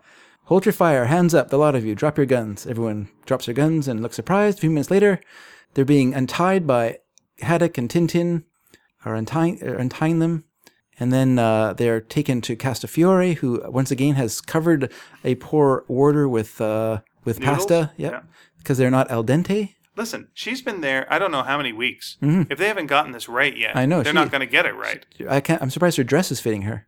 Yeah. And then she's so happy. She runs over. Come, caro mio. She runs to the captain, Captain Hemlock, as she calls him, and gives him a hug. Of course, whenever anyone gets hugged in uh, Tintin stories, their face is all smushed up. And then, uh, At least she doesn't hit him in the head because he then forget who he is. then of course, poor Igor Wagner, who's always forgotten by everybody, comes out. And then Ir- Irma, who she's so happy to see. Irma, I've missed you, but Igor Wagner, who cares? I must. Oh, what joy t- to be all together again. I simply must sing. Everyone's like, no, no, no, no, no need, no need. And then they tie her up, and we go back to that asterisk scene. and we just, She's tied up with cacophonics. Yep. Both of them are tied together. that would not be a bad shirt. It's a hard life. It's a hard life. That is a good. That's a good idea. I like it. One of okay. Go on. All right, let's re- let's bring it home. Yeah, let's bring it Finish home. up. Last page. Here we go. Last go for page. it. Do you want me to do Bring- it? Yes, brother. Do it. So we've got Alcazar saying the army, the navy, everyone is on my side now. Mil bombas. It's overwhelming triumph, and it's partly due, of course, to you. Partly CCC. Do, do not deny it. It's partly due to you. Alcazar is not ungenerous. You will be decorated with the Order of San Fernando. As for your 5%, please forget that, General, says Tintin, who takes money from no one because of all the money he makes as a journalist. Right, and it would be nice to, there to have the captain go, but I could take a little, but doesn't. A soldier comes in says, General, the bus you sent to the camp to fetch Senor Alcazar and the Jolly Follies has returned. Good, show them in here. So there you are, Alcazar, says Peggy. She's so mad. What's your game? What have you been? You've been absent without leave again. I can explain, Palomita mia. Let me ask this much. Palomita means She's dove. had her hair in rollers for forever. Why does she have it pulled back now? Yeah, well- What's the point of those curlers? Because that's how the lady looked in the original image that Hergé saw of her. I so he understand. had to return now you to take that. those curlers out. Yeah. You're gonna have curly hair. yeah, but then you pull it straight Why? because then it doesn't get frizzy. The reason you put it in curlers is so it doesn't get frizzy. It's under control. Oh, Right, fine. Get You, on with didn't our you grow up with a lives. mum who had put her hair in curlers every night? Yeah, they got curly. You never understood why. It was curly. My mum didn't have curly hair. All right. Uh, Senor Wag, allow me to express the deep gratitude of the San Theodorian people for the help you have given to our cause. I therefore appoint you and your jolly follies to the Order of San Fernando and invite you to next year's Carnival. And Senor Professor, I'm getting all in Spanish here. In recognition of your turning into Desi Arnaz, everybody. In recognition of the magnificent role you played, I appoint you Knight Grand Cross of the Order of San Fernando with oak leaves. That's even better with oak leaves. No, thank you, my friend. Never between meals, he says. I don't know what oak leaves meant to, uh, to we can all guess later on. Baked beans. Good old Alcazar. Finally, Wag gets a little bit of a thing to say. Good old Alcazar, give him a big hurrah. And as for you, my dove, I promised you a palace. Bueno, I keep my word. This is all yours from now on. And she says, fine and dandy. You read it. You read her. Fine and dandy. You know, anyone can see it isn't you who's expected to keep this dump clean. So for a start, stop dropping cigar ash all over the place. You get me? what Two- two a days shrew. la- two the days later. shrewing of the tame. It's two days later. We've got the Captain Haddock and Tintin, and we assume Calculus flying home, bearing their orders of San Fernando with oak leaves. Blistering barnacles, says Captain. I shan't be sorry to be back home in Marlin Spike. And Tintin, world traveler, been everywhere. He's been everywhere, man. Even over there, man. Says, Me too, Captain. I enjoy my character being subverted we cut to a shot, a mirror image of the from the beginning of the story of the soldiers walking through the slums. We have now soldiers, but more in their Picaran uh, kind of revolutionary garb, walking along, waving s- their their nightsticks. And the sign instead of saying "Viva Tapioca" says "Viva Alcazar," and yet things have not changed at all. What you know, just as the Who so wisely said once, "Meet the old, the new boss, same as the old boss." I won't get fooled again. Wah! Some Yeah, big giant and then they scream. solve the murder. Uh, but by the way, you missed the last gag, which was you know is, uh, Tintin's Me Too Captain, and then Me Too, but with a little mustard, if you. oh, please. that's right, calculus. So we don't end with the heavy. Uh, you know what? These people are still living in slums. Yeah, Cynical. Uh, okay. Here's a couple of things. One, uh, did, when the captain lost his memory, yes, what did that buy us? What good did that do in the story? it gave it gave that little scene of him walking out into the into the thing and almost getting them caught by the helicopter. Because there's no other way to do that in that to have that secret, but have him uh, dazed and walking out into the water. Let me suggest instead, Snowy runs out, and Tintin has to get Snowy because Snowy sees something, and then you know whatever. Yeah, it would have Other involved reason- Snowy, Right. Instead of the, him being the invisible character in the story this time, Right, but like, yeah, to me it was like so. So the captain just loses his Snowy memory. Snowy did nothing in this story. So that's fair, but I'm also going like it's a really big thing to have your character lose his memory completely and then do nothing with it, Mm-hmm. Yeah. really, except Yeah. for wander aimless. Even They've if you're, done it before with characters, so Yeah. it's not. there we go. It's kind of a Here's the other thing. So the end of this story. Now the whole thing is uh, Bianca Castafiore is kidnapped. Who cares about that? Yeah. Mm-hmm. One person cares about that. The one person that cares about that is the professor. So uh, so she's released from prison. Mm-hmm. I, I get that you know he's not there when that happens. Yeah. But how about a scene where he sees her? Or something. You know, does he care at all that she got released? This is the whole thing he's cared about. The whole thing. He's Yeah. refusing people's handshakes. Yeah. I hate I hate your country. You're, kind- you're a piece of garbage. Yeah. Because you've uh, imprisoned this woman, and we're not getting. There's nothing. Well, also, I mean, he, it was through him that, that the revolution was successful, though. So that's fine. I suppose in that way he was he was. Uh, But you you should have a scene with him and her. It feels like because that was his motivation. I know the that was whole his thing. motivation, but- Now, second motivation when when y- y- we see the shrewish woman and he's doing the flirty flirt with her. Yeah. You know, okay, so now he's seeing her again. They're in the same room. They're ne- basically next to each. Yeah. You know, she she's there's she's no room for business there. So uh, if you're going to suggest business, they've already had to drop a page out of the story. So there's just really no room for any more any more yucks. this one felt like it was written and then like each page was written and then forgotten about and then the next page was written and then it was forgotten about and then it was like what do we got to do i don't know maybe give him a head wound okay now he's got a head wound now he wanders over there Yeah. now what happens i don't know this and then you know we're going to lead to they disguise themselves when they get to the festival uh, in costumes. Great. How do we get there? Meh. You know, it's just that. Yeah. Uh, Why's T- why's Tintin show up? I don't know. We've had a couple of pages without Tintin. Yeah. Tintin shows up. We'll explain later why he shows up. Yeah. Uh, oh, their friend betrayed them and was going to have them killed. Yeah. Why? We'll explain later. Never explained. No, you're right. Just I know. I agree. I think it's a weak story. It's good art. It's well drawn. Most of it. There's a few. Most of it, except few for clunky, close- There's a few close-ups? clunky parts. Yeah. Those. The insistence on close-ups, I think, is a mistake, and I think, and I'm not going to blame anyone else but Hergé for that. Hergé wanted to have close-ups. He wanted to have a more cinematic feel of, you know, distant shots and close-up shots, and so he's the one who who who did that. So o- only he uh, can prevent forest fires. I No- was about to say that. I'm glad it was you instead instead of me. And also, of course, no dripping tap. You know, when when Hitchcock said you show a dripping tap at the beginning of a story, Yeah. you better see that dripping tap running by the end of the story. We didn't get that. We didn't get to see anything about the band. No, that's true, and that yeah, that's true as well. I just I feel like that's that was a mistake as well. But I really like there's a your few, idea uh, that the dripping tap was Tintin in disguise. You know, that Yeah. just makes so much sense. That would have been a lot of looks fun. Like him, yeah. It would have been a lot of fun, and you know the captain doesn't recognize him. The captain, Yeah. even the captain, doesn't know he's there. Yeah. and so he's doing some stuff. We don't even have to have him in the story. it's- yeah, it looks he's like- doing lots of business behind the scenes, like crazy action that we don't get to see, And and, do you know why? We that would be kind of funny. Well, here's the thing, and this is why we feel like that, because in previous stories, that's what they would have done. Everything that's set up is usually paid off in a Tintin story. It's very Mm-hmm. Yeah. weird that you have these dangling threads, Yeah. uh, you know, or major character changes for no reason. The stories in the past have been, for the most part, very tight. Yeah. you know, and and this one is seems like a make 'em up, and so Mm-hmm. Yeah. yeah, it's hard to un- it's hard when you hear that it started in '62. The story, the germination of the story.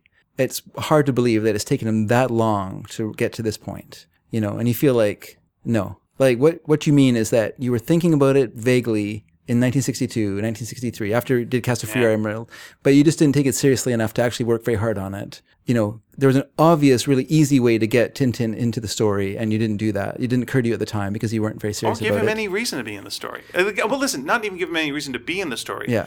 Give him any re- like the, the the fact that he shows up isn't the problem. Mm-hmm. The fact that at the beginning he goes, "I'm not going to be part of this." yeah. That's the problem because that's not Tintin. Yeah. Tintin is like, "There's danger. Let's go." Well, the real problem, I think, for Hergé more than anything is that he he tricked himself. Is he started with a great he started with a great story, and you know he started with a great idea, and he would just you know would just kind of run with that story, and those are the great stories. You know, the stories in the 40s and the 50s when he's doing like the newspaper uh, stories, like the Seven Unicorn or the what is it? No, not the Seven. The Secret of the Unicorn, the Red Rackham's Treasure, the Prisoner of the Silence of it. Those stories are really fun, and they're they feel tight. Yeah. They feel tightly plotted, and they were mostly made up on the spot. They're mostly like day to day stories that he was just winging because that's how he had to do it because he was writing under the gun. But those are the best stories. When it gets later, when he starts thinking like, oh no, I've got to spend a lot of time working on research, and I got to have like a big art staff, and we've got to have all this d- detail and all this technical detail. This is what's important, you know. And it starts to slow him down, and then it starts getting no fun because there's so much rigmarole to get just the drawing on the paper you know, he starts it starts to lose the magic for him, and then it just becomes like a slog, and you know, it becomes harder and harder for him to produce it. That's when it gets sad, and and he- we get to this story, and okay, so he starts writing it in '73. Well, it doesn't even start to run in the pa- in the magazine until '76. So I know that you drew, drew it before, like it didn't go day by Yeah. day. So he's done all this work on it, and this is what he got. Like he just didn't care enough. You know, it just it's still a slog for him. Like he just can't enjoy it enough to you know he gets it perfect. It looks perfect. It looks great, but there's just a problem with the story in that it doesn't hang together. A- a- And even if it didn't hang together, if it didn't hang together and it was fun, that would be one thing. Hmm. But the fact that it doesn't hang together and it isn't a great deal of fun, it's it doesn't work. It's a bit of a drag. It's a bit of a drag, yeah. All right. Yeah. But you might feel differently, and if you do, uh, why don't you let us know? Please do. Uh, we are at it might be your favorite story, and we might be Oh, and upsetting this you. is the thing. Every story is someone's favorite story. Exactly, yeah. Also, everyone. This was first story you read, the first Tintin you read, you know, you just never know. Yeah. So, uh, listen, here's how you get in contact with us. Uh, our website is sneakydragon.com. That is the name of our other podcast that we do, where we just talk about whatever comes to our head. Uh, so, if you go to sneakydragon.com, you will find all the episodes of Totally Tintin there. Yeah. And underneath each of those episodes, there is a message board. support, and we would love to uh, hear from you. Uh, if you think we missed something, if you think we were wrong about something, if you think Dave was wrong about something especially, please Put it in your hat. put it in your hat and then take it out of your hat and then put it on our message board. Uh, if you want to go and do that on Facebook, we're at Totally Tintin on Facebook. Yep. If you do it on Twitter, we'd be surprised. No one has. Yeah. Uh, we're at, at sneaky underscore dragon on Twitter, but you can absolutely We've do had that. compliments on Twitter, but we haven't had a lot of that is true. we haven't had a lot of questions. Uh, and if you prefer email, because, you know, that's what we're still doing, we're at sneakyd at sneakydragon.com. That's sneakyd at sneakydragon.com. Yeah. And let me ask you one more thing, because we are coming to the end of our series here. Uh, what we're going to do is um, do Tintin at Alf Art Yeah. next.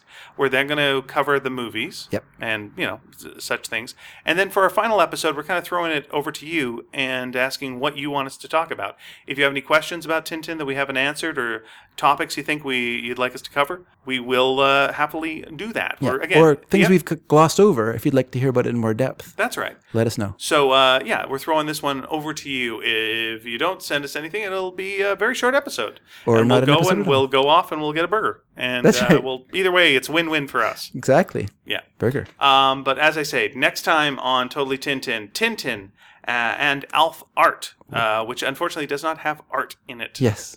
Just a few sketches, but yeah. Yeah. Um, what's interesting, I just was going to say, our two longest shows have been the two books that we've liked the least. Oh, interesting. Yeah. Curious. All right. Well, But just complain through the whole show. let's see what happens next time on Totally Tintin. I've been Ian Boothby. and I've been David Dedrick. Thank you for your kind attention. Take care.